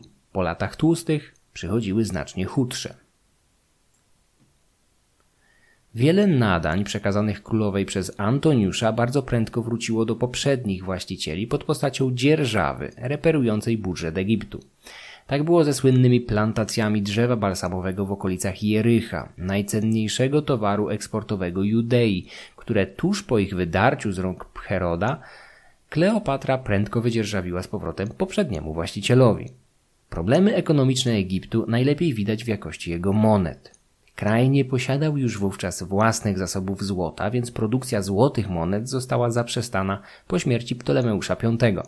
Nawet gdyby jednak Egipcjanie mieli jakieś złoto, i tak nie mogliby jako klienci Rzymu bić z nich monet. Rzym bardzo niechętnym okiem patrzył na wasali dysponujących zbyt silną walutą. Słabość ekonomiczna Egiptu mogła być w dużej mierze spowodowana koniecznością spłacania zaległych pożyczek i zobowiązań zaciągniętych jeszcze przez ojca królowej Ptolemeusza dwunastego. Paradoksalnie Egipt miał więc spore przychody i jeszcze większe wydatki. Za rządów Kleopatry jednak rzadkie stały się także monety srebrne, które archeolodzy spotkali jedynie w edycjach pochodzących z dwóch lat jej rządów, a panowała dwadzieścia dwa lata. Zawartość srebra w tych monetach zresztą nie przekraczała nigdy czterdziestu procent. Dominowały mniej wartościowe miedziaki. Wszystko to połączone razem z numizmatami bitymi pod rządami jej ojca świadczy o rosnącej inflacji i psuciu monety. Dzięki numizmatom możemy uzmysłowić sobie skalę ówczesnych wpływów handlowych Egiptu. Archeolodzy znajdowali je od Nubii na południu, poprzez kraje Lewantu, Azji Mniejszej, Hellady, aż po dzisiejszą Chorwację i Dolinę Padu na północy i Libię na zachodzie. Królowa miała żywo interesować się kwestiami ekonomii, przynajmniej w stopniu, w jakim rozumiano składające się na nią zagadnienia w starożytności. Przypisywano jej autorstwo niezachowanego do naszych czasów traktatu o miarach i wagach, napisanego być może pod wpływem rozważań na temat inflacji. Zainteresowania intelektualne Kleopatry były powszechnie znane i podkreślane. Wiemy już, że była poliglotką wyróżniającą się na tle swojej dynastii. W trakcie swojego panowania skupiała się jednak na zgłębianiu dominującej wówczas w Aleksandrii gałęzi wiedzy – medycyny. Kilku starożytnych autorów przypisywało jej autorstwo traktatu znanego jako kosmetyka, który wbrew nazwie raczej nie dotyczył perfum i kosmetyków, ale tematyki dermatologii i leczenia chorób skóry. Pod tym względem Kleopatra nie wyróżniała się jednak specjalnie na tle swoich przodków czy w ogóle współczesnych jej królów hellenistycznych. Grecki wschód był przesiąknięty ideą zgłębiania wiedzy, pogoni za nauką i doświadczeniami empirycznymi. W dobrym tonie było, aby władca wykazywał się na polu nauki bądź sztuki jakimikolwiek osiągnięciami. Za czasów królowej dało się odczuć swego rodzaju ożywienie intelektualne w Aleksandrii, chociaż było to jedynie wspomnienie dawnej świetności utraconej bezpowrotnie po wygnaniu z miasta opornych naukowców, czego dokonano na zlecenie jej pradziada, Ptolemeusza ósmego Euergetesa, około stu lat wcześniej. W trzydziestym siódmym roku przed naszą erą Marek Antoniusz ruszył na wschód, aby podjąć wreszcie swoją upragnioną wyprawę partyjską, planowaną jeszcze przez Cezara, a wcześniej zmarnowaną przez Crassusa. Opuszczając Ateny, odprawił do Rzymu Oktawię i małe dzieci, gdzie zająć się nimi miała rodzina. Sam zaś ruszył do Syrii, gdzie w tym samym czasie na jego wezwanie zmierzała Kleopatra, jedna z ważniejszych sojuszników odpowiedzialnych szczególnie za zaopatrzenie ekspedycji. Królowa Egiptu wiozła złoto na żołd, zboże i okręty, które miały zaopatrywać bazę wypadową w Syrii. Na tym nie kończyły się jednak prezenty dla triumvira. Z matką jechała również maleńka Kleopatra Selene i Aleksander Helios. Dzieci liczyły sobie trzy lata i po raz pierwszy miały zobaczyć biologicznego ojca. Antoniusz nie zachował się wobec nich z powściągliwością Cezara. Miał publicznie unieść dzieci do góry, co równało się z symbolicznym uznaniem ojcostwa. O czynie tym prędko dowiedzieli się wszyscy zainteresowani w Rzymie, o co dbał Oktawian, nieszczególnie zadowolony z lekceważenia jego siostry i prawowitej małżonki Antoniusza. Zanim jednak doszło do rozgrywki między dwoma panami, nadszedł czas ekspedycji partyjskiej, na którą Antoniusz miał w trzydziestym szóstym roku przed naszą erą ruszyć, dysponując siłami szacowanymi na sto tysięcy ludzi. Była to liczba zawrotna, ale przy niesprzyjających warunkach armia tego rozmiaru mogła przysporzyć więcej problemów niż profitów. I tak miało się wkrótce stać. Marsz w głąb ziem Partów przez północny Irak, a następnie wyżynę irańską, rozciągnął niemiłosiernie wielką armię, narażając ją na dewastujące ataki podjazdowe mobilnej kawalerii Partów.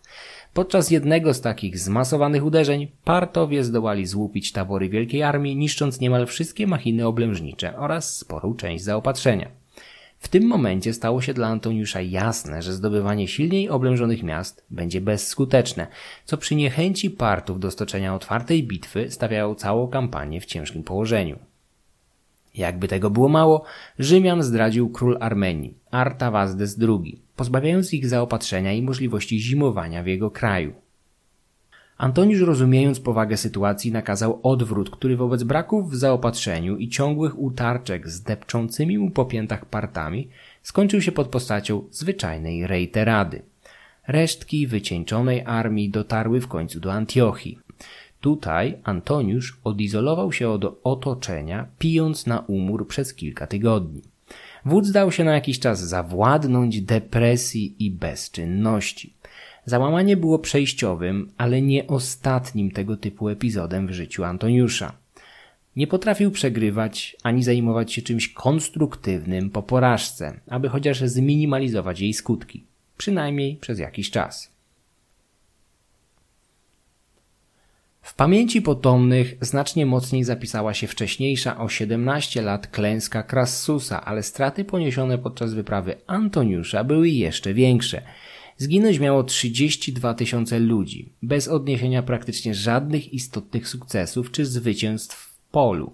Partyjski front wschodni stawał się powoli dla Rzymian synonimem gehenny i bezprecedensowych upokorzeń. Oficjalnie rzymska propaganda ogłosiła wyprawę sukcesem, w który nikt za bardzo nie uwierzył. Skala klęski docierała do obywateli powoli. Antoniusz winą za wszystko obarczył zdradzieckiego Artawazdesa, któremu poprzysiągł zemstę.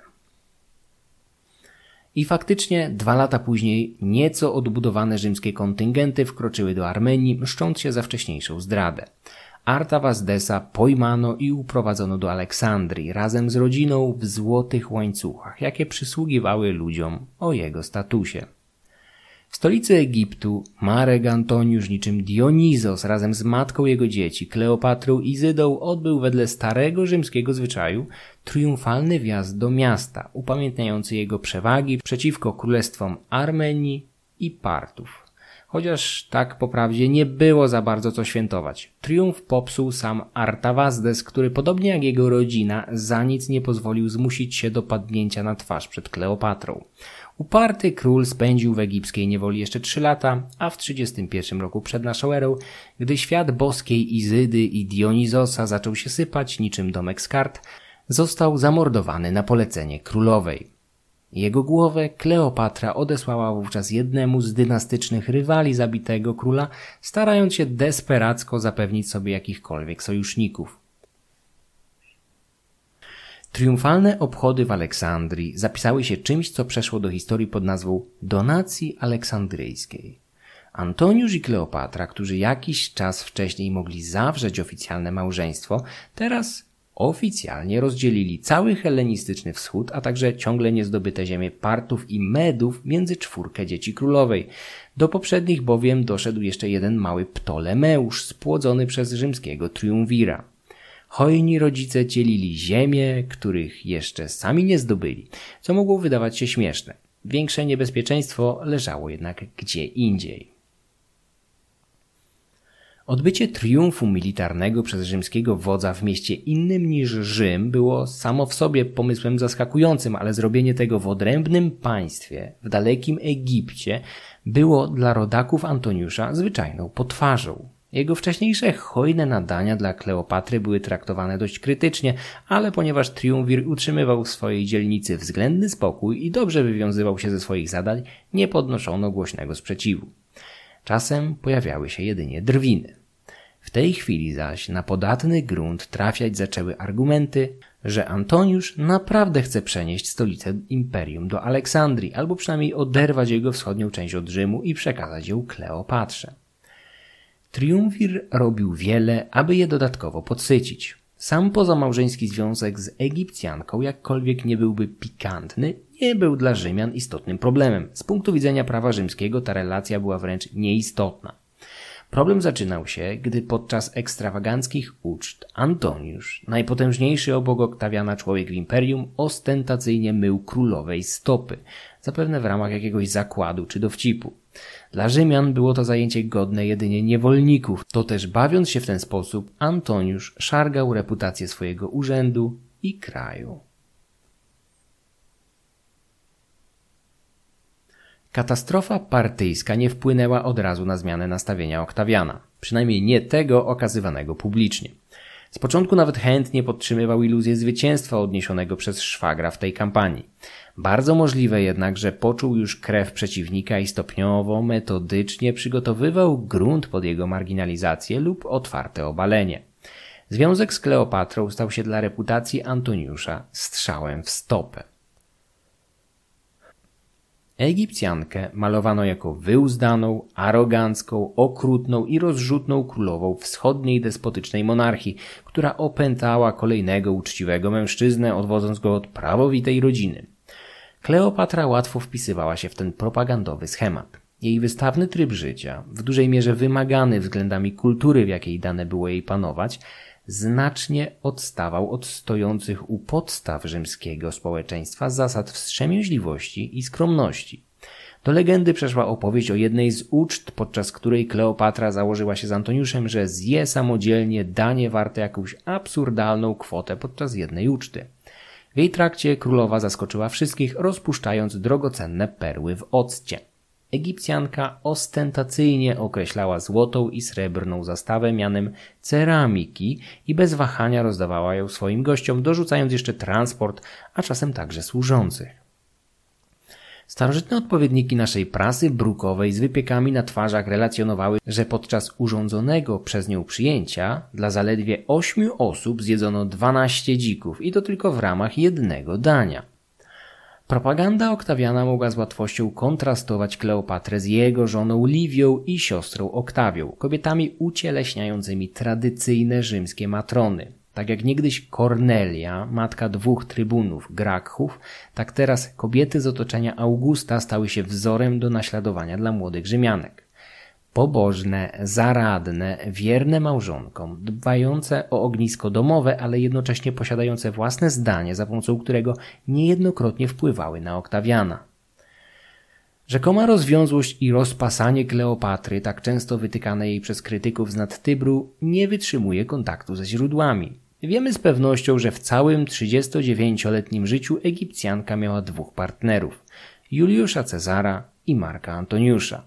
Plutarch co prawda wspominał jeszcze o rzekomym romansie z Gnejuszem, synem Pompejusza, ale robił to chyba jedynie po to, aby wytłumaczyć łatwość, z jaką młody Pompejusz opuścił Aleksandrię, otrzymawszy od młodej królowej bardzo nikłą pomoc, znacznie mniejszą od tej, o jaką zabiegał.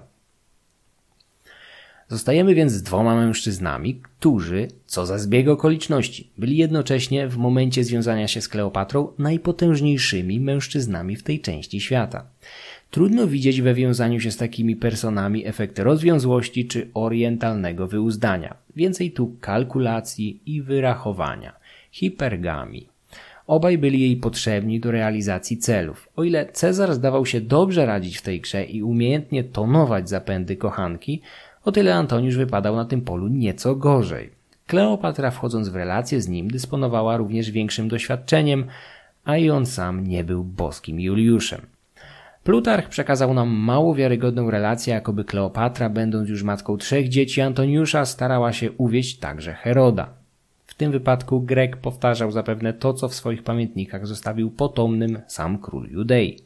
Nie wydaje się, aby w interesie królowej było nawiązywanie tego typu relacji z Herodem, chociaż mogłaby być ona ciekawa, gdyż oboje wydawali się być swoimi lustrzanymi odbiciami.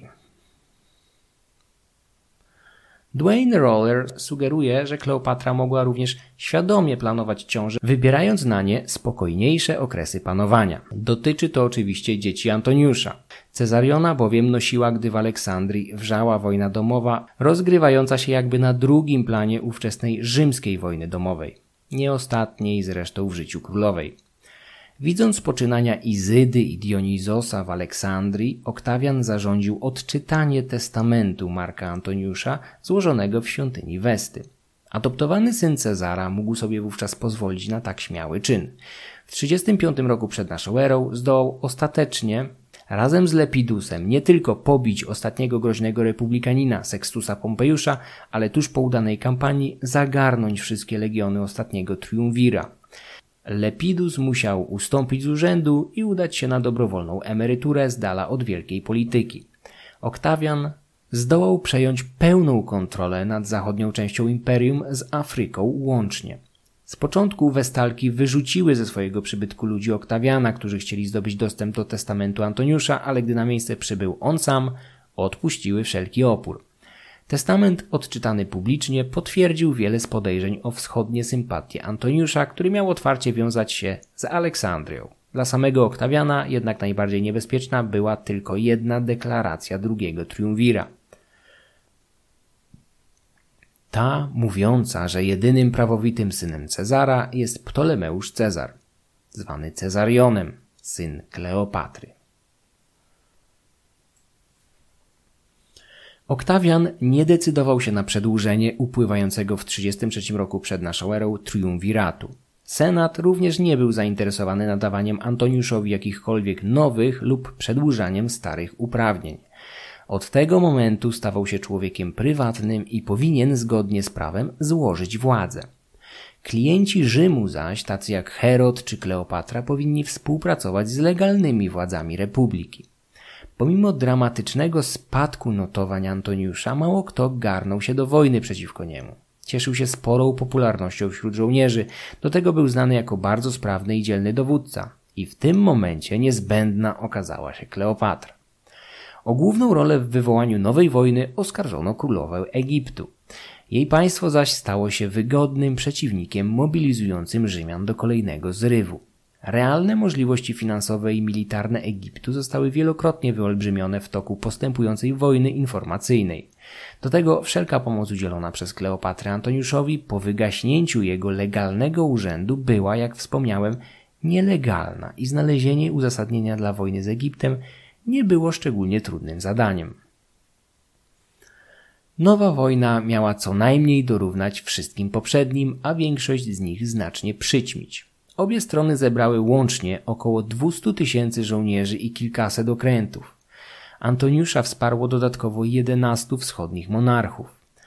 Rozstrzygnięcie narastającego od dawna konfliktu nastąpiło drugiego września trzydziestego pierwszego roku przed naszą erą w okolicy niewielkiej miejscowości Actium w Zatoce Ambrakijskiej na terenie dzisiejszej zachodniej Grecji.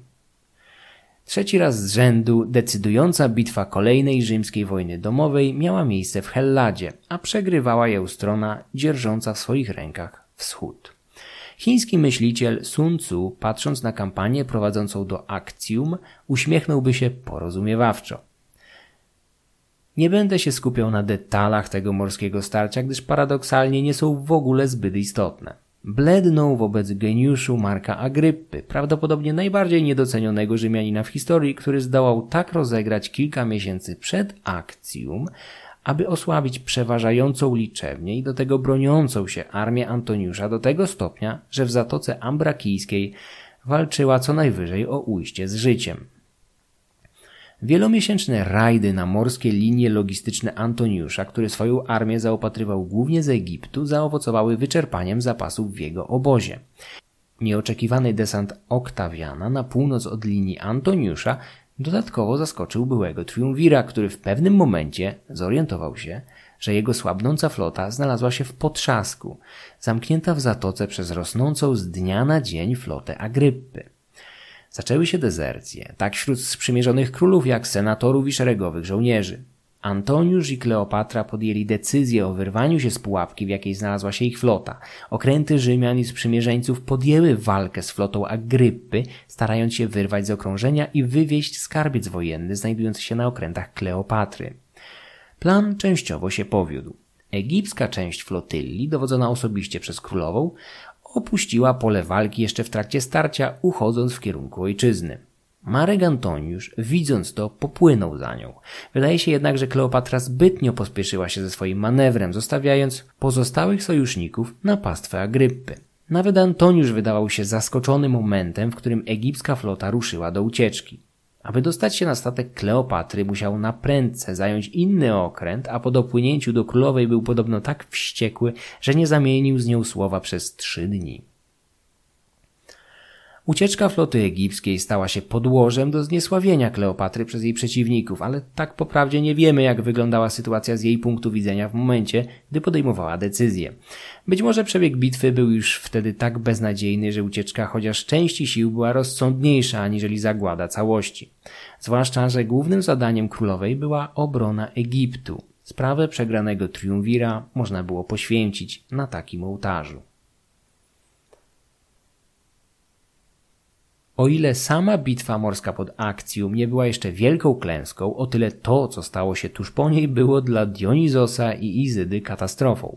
Ocalałe okręty i legiony, widząc ucieczkę wodza i królowej, błyskawicznie poddały się bądź weszły w negocjacje z Oktawianem.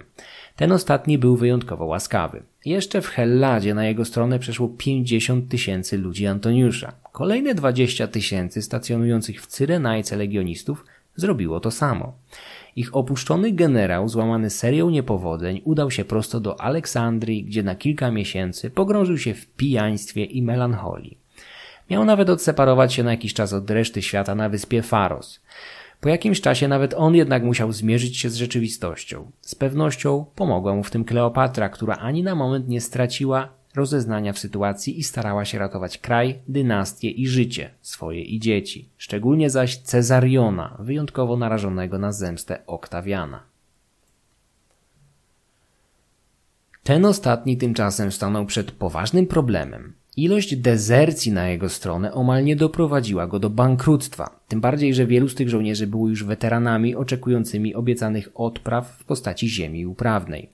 Oktawian masowo zwalniał żołnierzy ze służby, obiecując im zapłatę, gdy tylko padnie Egipt. Podbój tego ostatniego ważnego hellenistycznego królestwa był teraz przesądzony. Negocjacje między dwiema, a nawet trzema stronami trwały od jesieni trzydziestego pierwszego roku przed naszą erą aż do lata roku kolejnego. Kleopatra i Antoniusz pozornie występowali razem, ale starali się także samodzielnie zapewnić sobie pokój z Oktawianem. Ten gościł ich poselstwa uprzejmie, chętnie przyjmował dary i łapówki, tak niezbędne w jego sytuacji. Unikał jednak zobowiązujących deklaracji. Był panem sytuacji. Gdy tylko minęła zima i żegluga na Morzu Śródziemnym znowu stała się możliwa, Oktawian ruszył w kierunku Aleksandrii. Antoniusz zdążył do tego momentu wypić już chyba wszystko, co było nad Nilem, więc wyjątkowo dzielnie i trzeźwo stanął wobec przeciwnościom losu. Zdołał nawet zaskoczyć i rozbić część armii Oktawiana pod murami Aleksandrii.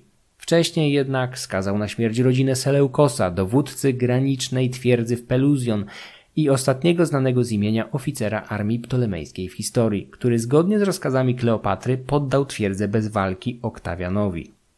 Królowa rozumiała bezcelowość dalszego oporu i pragnęła ocalić jak najwięcej w swojej ojczyźnie. Była gotowa opuścić tron, byleby tylko zachować go dla swoich dzieci, szczególnie Cezariona. Widziała jeszcze szansę ucieczki. Kazała nawet przyszykować flotę nad Morzem Czerwonym. Z jej pomocą zamierzała popłynąć na wschód do Indii lub na południe do Nubii bądź krajów wschodniego wybrzeża Afryki. Dysponując pokaźnymi skarbami pod ręką, mogła stworzyć sobie gdzieś bezpieczny przyczółek. W miesiącach po klęsce pod Akcjum Kleopatra rzekomo przeprowadziła w kraju serię egzekucji, które mogły mieć na celu tłumienie oporu. Być może jednak zapełniała kufry, przygotowując się do ucieczki? Tak czy inaczej o jej planach dowiedział się wódz Nabatejczyków, Malchos, jeden z jej sąsiadów. Być może z chęci przypodobania się zwycięskiemu Oktawianowi, a może pragnąc zemsty za ziemię, jakie kiedyś zagrabiła mu królowa, Malchos nakazał swoim ludziom napaść i spalić statki Kleopatry. Jej ostatnia szansa na ucieczkę poszła z dymem. Brawurowy zryw Marka Antoniusza nie mógł już przesądzić losów kampanii. Nowy Dionizos został wkrótce opuszczony przez wszystkich pozostałych żołnierzy i oficerów. Żaden z nich nie chciał umierać bezsensowną śmiercią w walce z nadciągającym Oktawianem. Wtedy to, szukając Kleopatry, Antoniusz miał dowiedzieć się, że królowa już zamknęła się w swoim grobowcu i pewnie odebrała sobie życie. Opuszczony przez niemal wszystkich, pięćdziesięciotrzyletni Antoniusz rozkazał swojemu ostatniemu słudze, jaki przy nim pozostał, aby ten odebrał mu życie. Młodzieniec jednak zamiast zabić swojego pana, sam przeszył się mieczem. Zdesperowany Antoniusz sam więc targnął się na swoje życie własnym ostrzem, wbijając je sobie w brzuch. Zrobił to jednak znacznie mniej profesjonalnie. Rana była głęboka, ale zamiast błyskawicznej śmierci dostał jedynie paraliżujący ból i krwotok z uszkodzonych narządów. Gdy w tym beznadziejnym stanie dokonywała się agonia Marka Antoniusza, Kleopatra nakazała służącym przynieść go do swojego grobowca. Ranny tracił już powoli świadomość, ale musiał jeszcze pamiętać, jak wciągano jego noszę przez jakieś okno do grobowca, gdzie czekała na niego królowa z najwierniejszymi służkami. Wejście do miejsca, które przeznaczyła na swoją śmierć, było już zapieczętowane i nie można było go otworzyć. Gdy ciało Antoniusza zniknęło pośród ciemności krypty, przybyli ludzie Oktawiana, domagający się, aby Kleopatra nie popełniała samobójstwa. Jeden z nich wdarł się do środka zaraz za noszami i miał rzekomo w ostatniej chwili przeszkodzić kobietom we wnętrzu w odebraniu sobie życia. Obiecywał, że Oktawian okaże swą litość i znajdą porozumienie. Królowa uwierzyła. Przynajmniej tak to wyglądało. Jest bardzo prawdopodobne, że władczyni celowo wprowadziła małżonka w błąd, licząc, że popełni on samobójstwo, co ostatecznie miało miejsce, chociaż nie tak gładko, jak można się było spodziewać. Antoniusz był dla niej w tym momencie obciążeniem. Mogła liczyć, że pozbycie się go pozwoli jej wynegocjować ze zwycięzcą lepsze warunki. Nauczona nieprzyjemnościami, jakie spotkały zabójców Pompejusza ze strony Cezara, wolała tym razem nie maczać palców w zgonie Antoniusza. Lepiej było zostawić to jemu. Po śmierci męża opłakiwała zmarłego, odmawiając sobie pokarmów i napojów. Do tego rozdrapała twarz, zadając szpecące rany. W takim stanie miał zobaczyć ją zwycięzca, Gajusz Oktawian, który przybył wreszcie do Aleksandrii. Przeciwnicy podjęli negocjacje, w których niemal wszystkie karty były w ręku adoptowanego syna Cezara.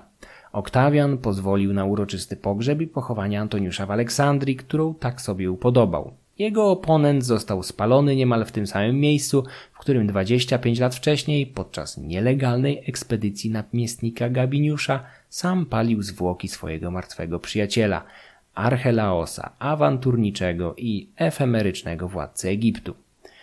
Nowy pan Rzymu nie chciał potępiania swojego oponenta. Wyraźnie zaznaczył, że jego dzieci zachowają życie. Kleopatra była gotowa abdykować, byle tylko zachować przy życiu i władzy swoje dzieci. Za wszelką cenę pragnęła uniknąć udziału w poniżającym triumfie ulicami Rzymu. Widziała tę uroczystość kilkanaście lat temu, w czterdziestym szóstym roku przed naszą erą, gdy ku uciesze rzymskiej gawiedzi za rydwanem zwycięzcy prowadzono jej siostrę Arsinoe. Młodsza siostra zdołała wywołać w końcu uczucie litości wśród zwycięzców. Kleopatra jednak zdawała sobie sprawę, że jej nie będzie to dane. Oktawian miał ze swojej strony obiecać, że królowa nie weźmie udziału w triumfie. Po kilku dniach jednak do uszu byłej już władczyni doszła poufna wiadomość. Jej dzieci miały zostać zdetronizowane, ona sama zaś wywieziona razem z nimi do Italii i poprowadzona jako trofeum we wspomnianym triumfie. Wypadki w tym momencie przybrały iście filmowy rozmach, który znamy dzięki relacji Olymposa, osobistego lekarza Kleopatry. Nie minęło kilka dni, a do pracującego Oktawiana dostarczono pilną wiadomość od królowej. Na samym początku listu, który syn Cezara otworzył, znajdowało się uprzejme pożegnanie. Oktawian błyskawicznie zrozumiał, co się święci i razem ze świtą ruszył do komnat, gdzie pod strażą znajdowała się Kleopatra. Gdy wyważyli drzwi, ich oczom ukazały się trzy kobiety. Na łożu leżała martwa już królowa, przybrana w najlepsze szaty, klejnoty i odznaki godności. U jej stóp leżała równie martwa służąca Eiras. Druga zaś służka, Charmion, wyraźnie na granicy świadomości poprawiała jeszcze diadem na głowie królowej. Jeden z Rzymian, widząc przedstawienie, zapytał z nieukrywaną wściekłością: „I co, Charmion? Do twarzy jej?” Słaniająca się służka nie wyłapała chyba ironii, bowiem odparła: „Tak, już prawie idealnie. Tak jak przystoi potomkini tak wielkiej dynastii”. Po tych słowach kobieta miała stracić przytomność i umrzeć. Kleopatra wywinęła się Oktawianowi tym ostatnim, zwinnym, choć desperackim manewrem. Jej śmierć błyskawicznie otoczył wianuszek pytań i hipotez.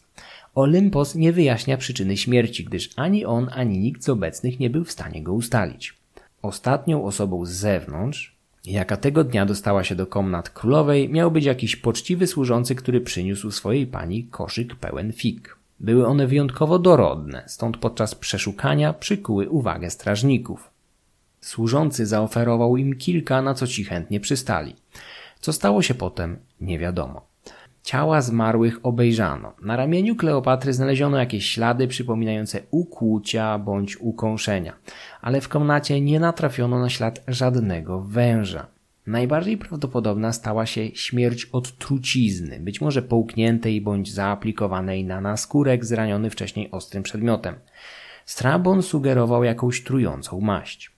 Z czasem coraz większą popularnością zaczęła się cieszyć wersja z ukąszeniem żmii lub kobry, która miała być przemycona do komnat we wspomnianym koszyku z figami. Pomysł ten jest jednak inwalidą.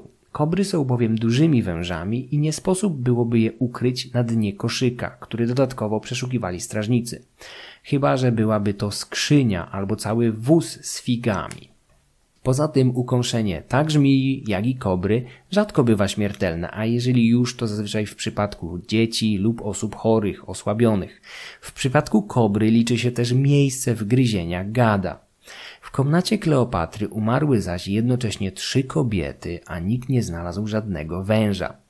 Pomimo tego legenda prędko nabrała rozgłosu, między innymi dzięki Horacemu, który już kilka lat później wspominał o zgonie od jadu węża, jakby był to stwierdzony fakt. Znacznie bardziej prawdopodobna wydaje się jednak jakaś niezidentyfikowana trucizna. Późniejsza tradycja przypisywała królowej wielką znajomość trucizn, uzyskaną dzięki testom na ludziach, konkretnie więźniach. Z pewnością był to element czarnej legendy, ale świat hellenistyczny znał podobne przypadki. trzydzieści trzy lata wcześniej od trucizny próbował umrzeć Mitrydates, ale jej efekt był zbyt słaby i ostatecznie król Pontu musiał prosić Gala ze swojej gwardii o zabicie go mieczem. Kleopatra wzięła ze sobą tajemnicę swojej śmierci do grobu. Miała trzydzieści dziewięć lat. Przed samobójstwem zdołała wysłać Cezariona razem z grupą służących na południe, do Nubii. Chłopiec został jednak zdradzony. Ludzie przekupieni przez Oktawiana obiecali mu, że nowy pan Rzymu oszczędzi go i pozwoli mu, oczywiście przy dużych ograniczeniach, sprawować dalej marionetkową władzę w Aleksandrii. Najstarszy syn Kleopatry powrócił do stolicy, gdzie został błyskawicznie pojmany i zamordowany. Miał siedemnaście lat. Tradycja przypisuje Oktawianowi podjęcie decyzji o zabiciu Cezariona po wysłuchaniu uwagi swojego doradcy, Didymosa, który miał powiedzieć, że powinien być tylko jeden Cezar. W rzeczywistości los chłopca był już od dawna przypieczętowany. Razem z nim zabito dwóch innych młodych mężczyzn. Marek Antyllus, najstarszy syn Marka Antoniusza, rówieśnik Cezariona, został wydany siepaczom Oktawiana przez swojego własnego nauczyciela, Teodorosa. Legioniści wyciągnęli młodzieńca szukającego azylu w Kajzarionie, aleksandryjskiej świątyni Juliusza Cezara, i zabili go na miejscu. Jego nauczyciel miał wówczas ukraść cenny kamień szlachetny, jaki Antyllus nosił na szyi. Karma czasem jednak powraca. Ktoś z Rzymian rozpoznał wkrótce ten cenny kamień na pasie Teodorosa, a poinformowany o zajściu Oktawian kazał ukrzyżować nauczyciela. Ostatnią ofiarą nowych porządków był nastoletni Petubastes czwarty, krewny Ptolemeuszy. Męski członek kapłańskiej rodziny zajmującej się od pokoleń kultem ptacha. Jego pochodzenie i wiek były zbyt ryzykowne dla Oktawiana, który miał już swój plan na przyszłość Egiptu. Śmierć młodego Petubastesa może być dla nas kolejną poszlaką dla wyjaśnienia pochodzenia tajemniczej matki Kleopatry siódmej. Królowa Egiptu zmarła w niewyjaśnionych okolicznościach dziesiątego sierpnia trzydziestego roku przed naszą erą. dziewiętnaście dni później w zaświatach dołączył do niej syn Ptolemeusz piętnasty Cezar, Bóg kochający matkę. dwudziestego dziewiątego sierpnia trzydziestego roku przed naszą erą jest oficjalnie uznawany za datę zakończenia istnienia ptolemejskiego Egiptu, zastąpionego przez rzymską prowincję o tej samej nazwie. Oktawian zachował podobizny królowej i zabronił jej rozbijać. Z jednej strony bał się niepotrzebnego prowokowania rodzimej ludności, z drugiej zaś miał go do tego przekonać Aleksandryjczyk Archibios olbrzymią łapówką w wysokości dwóch tysięcy talentów, zebraną zapewne wśród aleksandryjskiej elity. Pieniądze były potrzebne Oktawianowi, który jeszcze bardziej od śmierci królowej obawiał się, że w ostatniej chwili ucieknie ona ze skarbcem bądź zatopi go gdzieś, a potem odbierze sobie życie.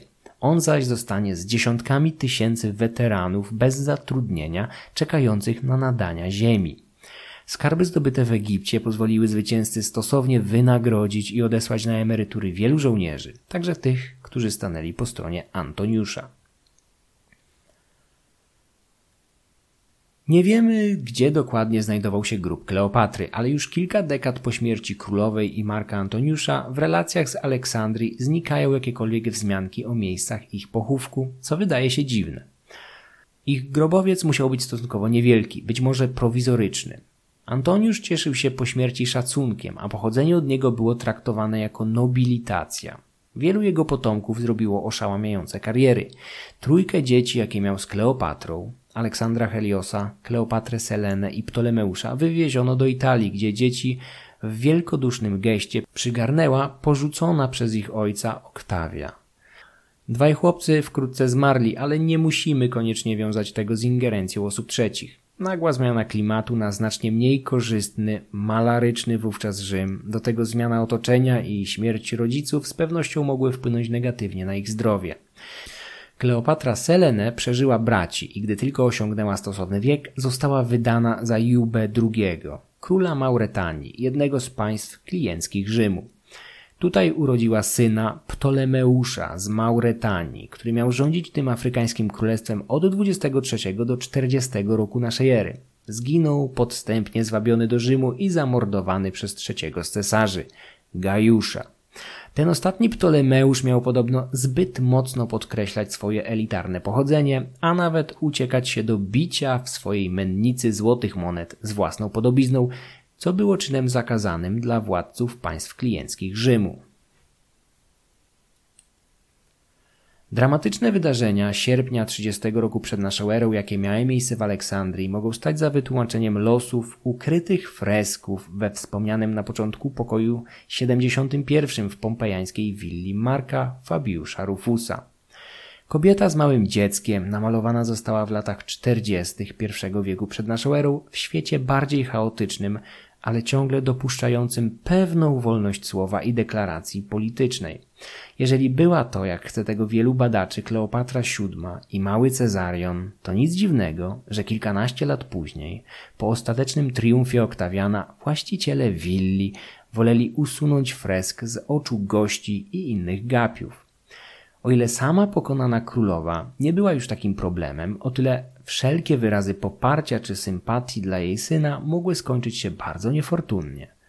Cezar mógł być bowiem tylko jeden, a po śmierci Cezariona był nim Gajusz Juliusz Cezar Oktawian. W uznaniu swoich nieprzeciętnych zasług dla pokoju i pomyślności imperium obdarzony wkrótce jako pierwszy w historii Rzymianin tytułem Augusta Znakomitego. Nowy pan imperium pogrzebał co prawda mocarstwowe ambicje królowej pokonanego Egiptu. Z podróży na wschód wrócił jednak z paroma inspiracjami. Wkrótce zaczął budować dynastyczny grobowiec, tzw. mauzoleum Augusta, które można do dziś jeszcze podziwiać w Wiecznym Mieście. Tytulatura i symbolika królów wschodnich monarchii hellenistycznych stopniowo przesiąknęła łaciński zachód, mając duży udział w kreacji kultu nowych cesarzy. Niektórych z nich publicznie ubóstwiano, czasami nawet za życia. Kleopatra zaś przegrała walkę o władzę i pozycję na tym świecie. Zdołała jednak zrobić nieprawdopodobną wręcz karierę w pamięci kolejnych pokoleń. Po części winę ponosi za to propaganda Oktawiana niemiłosiernie wyolbrzymiająca możliwości Egiptu i knowania jej królowej. Ale nawet bez niej Kleopatra była postacią co najmniej nietuzinkową, wręcz wybijającą się w swoich czasach, a przyszło jej żyć w epoce wyjątkowo chaotycznej, pełnej wielkich drapieżników, sama zaś była jednym z nich. Stała się zasłużenie najsłynniejszą kobietą klasycznej starożytności, chociaż trzeba przyznać, że w świecie Greków i Rzymian nie miała jakiejś szczególnie wielkiej konkurencji.